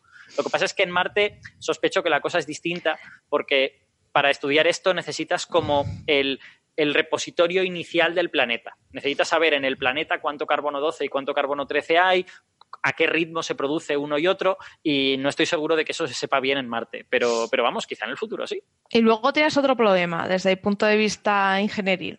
Ajá. Y es, ¿un sensor así cuánto pesa? Ah, sí. Claro. Yo no lo sé, pero vamos, puede... No, yo no tengo idea, un sensor tan detallado para meter en un robot y empujarlo hasta Marte, entonces ya empiezan... Es como, este asunto es un nuevo reto. Entonces vamos a hacer un sensor muy, muy sensible, o un conjunto de... Porque necesitamos muchos sensores, muy, muy sensibles, pero que quepan en un trasto lo suficientemente pequeño para poder llegar a Marte. Es más, lo que tú has dicho antes tampoco es baladí, qué bonita palabra en castellano, que es lo de qué tipo de instrumento necesitas para resolver este enigma, ¿no? Porque si coges un instrumento que mire las cosas muy a vista de pájaro, como TGO, pues corres el riesgo de no poder ver los detalles finos si es que las fuentes de metano son pequeñas, como sugieren Jorge y sus colaboradores. Pero si coges un instrumento pequeño como Curiosity, corres el riesgo de estar haciendo un sampleado estocástico, ¿no? de la zona. Entonces, ¿qué tipo de instrumento necesitas? ¿A qué altura ha de estar para poder ver? Claro, necesitas una especie de helicóptero que vuele por Marte, cosa que no sabemos construir a día de hoy. Bueno, eso se está diseñando. Se está, pero vamos, ya sabes que la atmósfera de Marte es complicada por el hecho de que es muy, muy tenue, claro, ¿no? Entonces, llevar drones ahí supongo que es posible, pero es challenging en ese sentido. No, y lo de hacer un agujero en Marte es complicadísimo. Hemos visto que la InSight con supercutor se lo ha dejado dentro. Se lo ha dejado dentro y no es fácil de recuperar, ¿no? Ha perdido la broca. Claro, es que en este... Claro, no, siempre pensamos que hacer un agujero es tan difícil como cuando nosotros lo hacemos, ¿no? Que básicamente utilizamos nuestro cuerpo para contrapesar y simplemente, pues, cuando hacemos un agujero en la pared con un taladro, pues tiramos nuestro cuerpo para adelante y agujereamos la pared. Pero un robot no es tan plástico como eso. Un robot, si utiliza su propio peso para eso, igual se vuelca, igual se te rompe. Entonces tú no quieres hacer aparte, eso, ¿no? Tienes menos gravedad. Por tanto, eso además, aplicando peso tendrías menos fuerza. Por mucho que pese Curiosity, es muy complicado. Digo, Curiosity, el InSight. Sí, es incluso, aunque todos querríamos excavar en el subsuelo marciano, porque ahí pues está la respuesta de si hay clatratos, puede haber vida subterránea, o sea, hay un montón de cosas interesantes que ver. Lo cierto es que es un reto tecnológico muy importante, que yo creo que no está resuelto a día de hoy. Porque además yo creo que la superficie marciana, a ver, la imaginamos como ese terreno de polvito, facilito de excavar, y no es así. O sea, debajo de ese polvito hay cosas duras, entonces te puede pasar eso con que metas la broca y no la puedas sacar y ya no puedas meter nada para investigar. Eso es, efectivamente, porque cuando eres un humano, si la broca se te queda, pues mira, la quitas y coges otra. Pero cuando eres un robot que tiene un número de brocas muy limitado, obviamente, y que no puede moverse, pues claro. Y A colación del metano también, de cómo generación, ha salido un artículo también relativamente reciente, hace un mes o dos, sobre otra técnica que podría generar metano, que era la abrasión por el viento marciano, que veían que había una cierta capacidad de liberar el metano contenido en las rocas, ¿no? Entonces hay un artículo del Scientific Reports de junio en el cual van calculando diferentes opciones y van llegando a la conclusión de que no es exactamente así. Es decir, según la densidad del viento, del modelado que realizan, tendría que haber más metano en las rocas de Marte, de basalto, por ejemplo, que en las que hay en la Tierra, lo cual no tiene ningún sentido y se descarta directamente, ¿no? También hay otras opciones, ¿no? Que fuesen las tierras calizas o en las arcillas, como hay en el Cráter Gale, donde está el Curiosity, pero luego no correla con las variaciones estacionales del viento, con lo cual lo pone muy difícil que sea el propio viento el que esté extrayendo por abrasión metano de las rocas. Luego también consideran la radiación ultravioleta del sol, del propio sol, pero entonces tendría que penetrar muchísimo en las capas de la superficie marciana, lo cual no es posible y no hay zonas removidas, digamos, recientemente, ¿no?, que se conozcan. Con lo cual, el misterio del origen, haya o no clatratos, se extiende, ¿no? Sí, eso yo creo que es interesante porque, quiero decir, en realidad hay como un montón de posibles orígenes, ¿no? Ajá. Está el origen biológico, está el origen geoquímico, está el origen pues a través de radiación del viento. Entonces, que vayamos haciendo modelos más detallados de esto y por lo menos consideremos que algunos son más probables que otros, está bien, porque de alguna manera te permitirá diseñar instrumentos que vayan a poner a prueba las hipótesis más probables, ¿no? Lo cual está bien, porque cuando tienes que hacer una búsqueda muy generalista es muy difícil diseñar un instrumento que pueda explorar todos esos mecanismos físicos, químicos y biológicos, ¿no? Es mejor hacer uno específico. Eso es, y aparte estamos ante un misterio muy chulo que va a dar lugar a generar tecnología para resolverlo. Y cuando la gente piensa en esto, se echa las manos a la cabeza de, oh, Dios mío, tecnología para ver si por qué hay metano en Marte. Señores, esa tecnología, lo mismo que se va a usar en Marte, seguramente sea útil para detectar otras cosas aquí en la Tierra y para muchas cosas que nos afecten a la vida. Entonces, es importante que busquemos, que desarrollemos tecnología para investigar allí. Sí, señor, efectivamente. Totalmente de acuerdo, porque es eso. O sea, tú lo inventas para esto, pero luego lo usas en la Tierra. Claro. Como tantas otras cosas. Como tantas cosas, como por ejemplo, tantas cosas que se inventaron para el Apolo que estamos usando a día de hoy. Eso es, esos son los ejemplos clásicos, digamos. O bueno, para el LHC, todas estas... Sí. Esto, a medida que un proyecto científico se vuelve muy grande, desarrolla la capacidad no ya de producir estos avances tecnológicos, que eso lo tiene casi cualquier proyecto científico, sino de publicitarlos. Entonces, realmente, los avances tecnológicos que conocemos son los del proyecto Apolo, los del LHC, los de todas estas cosas tan grandes. Habría que preguntar a los proyectos un poco más modestos qué avances tecnológicos han producido y yo pues sospecho que encontraríamos unos cuantos. Un montón. Y no solo es por la prensa, que también evidentemente es un factor, sino que al ser proyectos tan faraónicos hay muchas pequeñas cosas que se han tenido que crear y por lo tanto la posibilidad de hacer transferencia tecnológica a otras áreas es muy elevada, pero que a veces no es ni siquiera evidente. Precisamente con el ejemplo de la carrera espacial, las dos áreas que más beneficiadas se vieron fueron la electrónica y justo después la medicina, que puede parecer muy loco, pero realmente fue así. Entonces, yo nunca le diría que no a cualquier avance tecnológico, aunque sea para cosas totalmente extraterrestres, y nunca mejor dicho, ¿sabes? Sí. Porque te pueden volver de una manera pues muy interesante.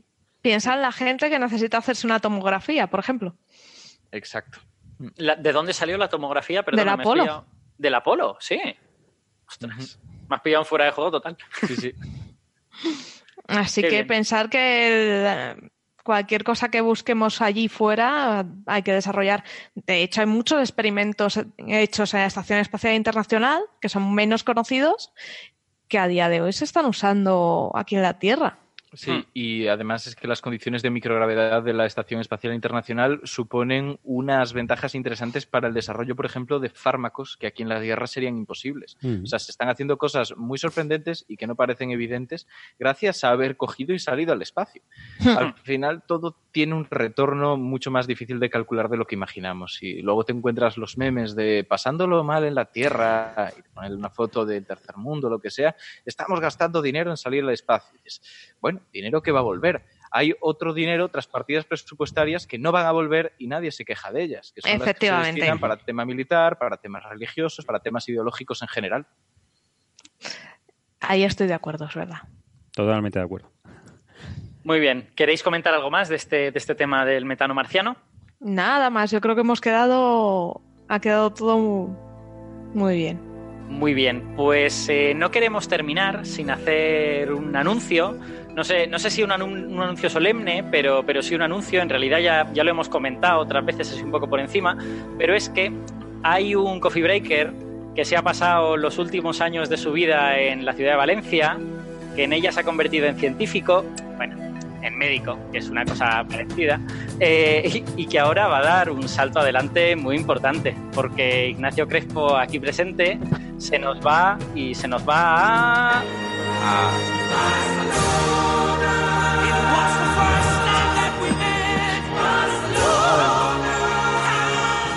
bueno, Barcelona, que es una ciudad maravillosa. Claro, fantástica, ¿no?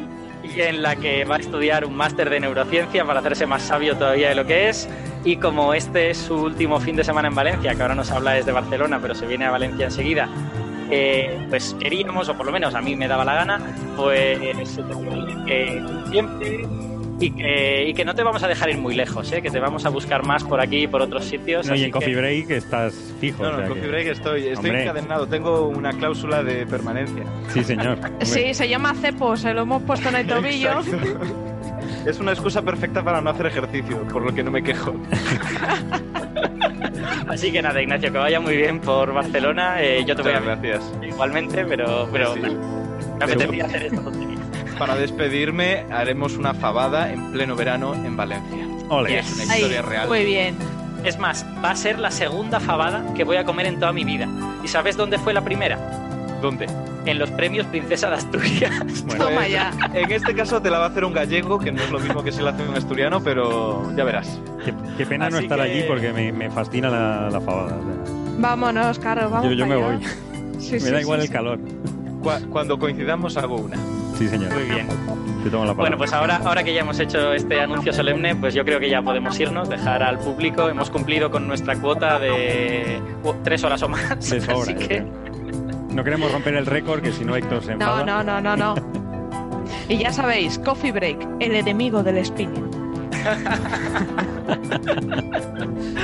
Venga, pues, hasta luego a todos. Chao. Venga, hasta luego. Hasta luego. Chao.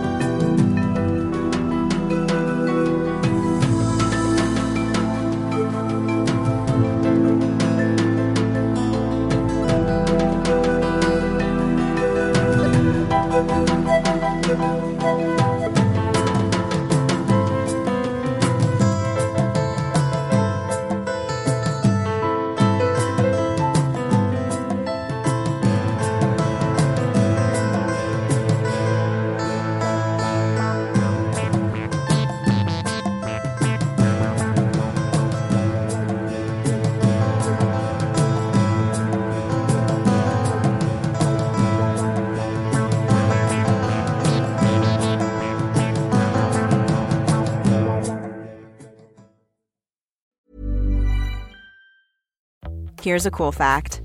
A crocodile can't stick out its tongue. Another cool fact, you can get short-term health insurance for a month or just under a year in some states. United Healthcare short-term insurance plans are designed for people who are between jobs, coming off their parents' plan, or turning a side hustle into a full-time gig.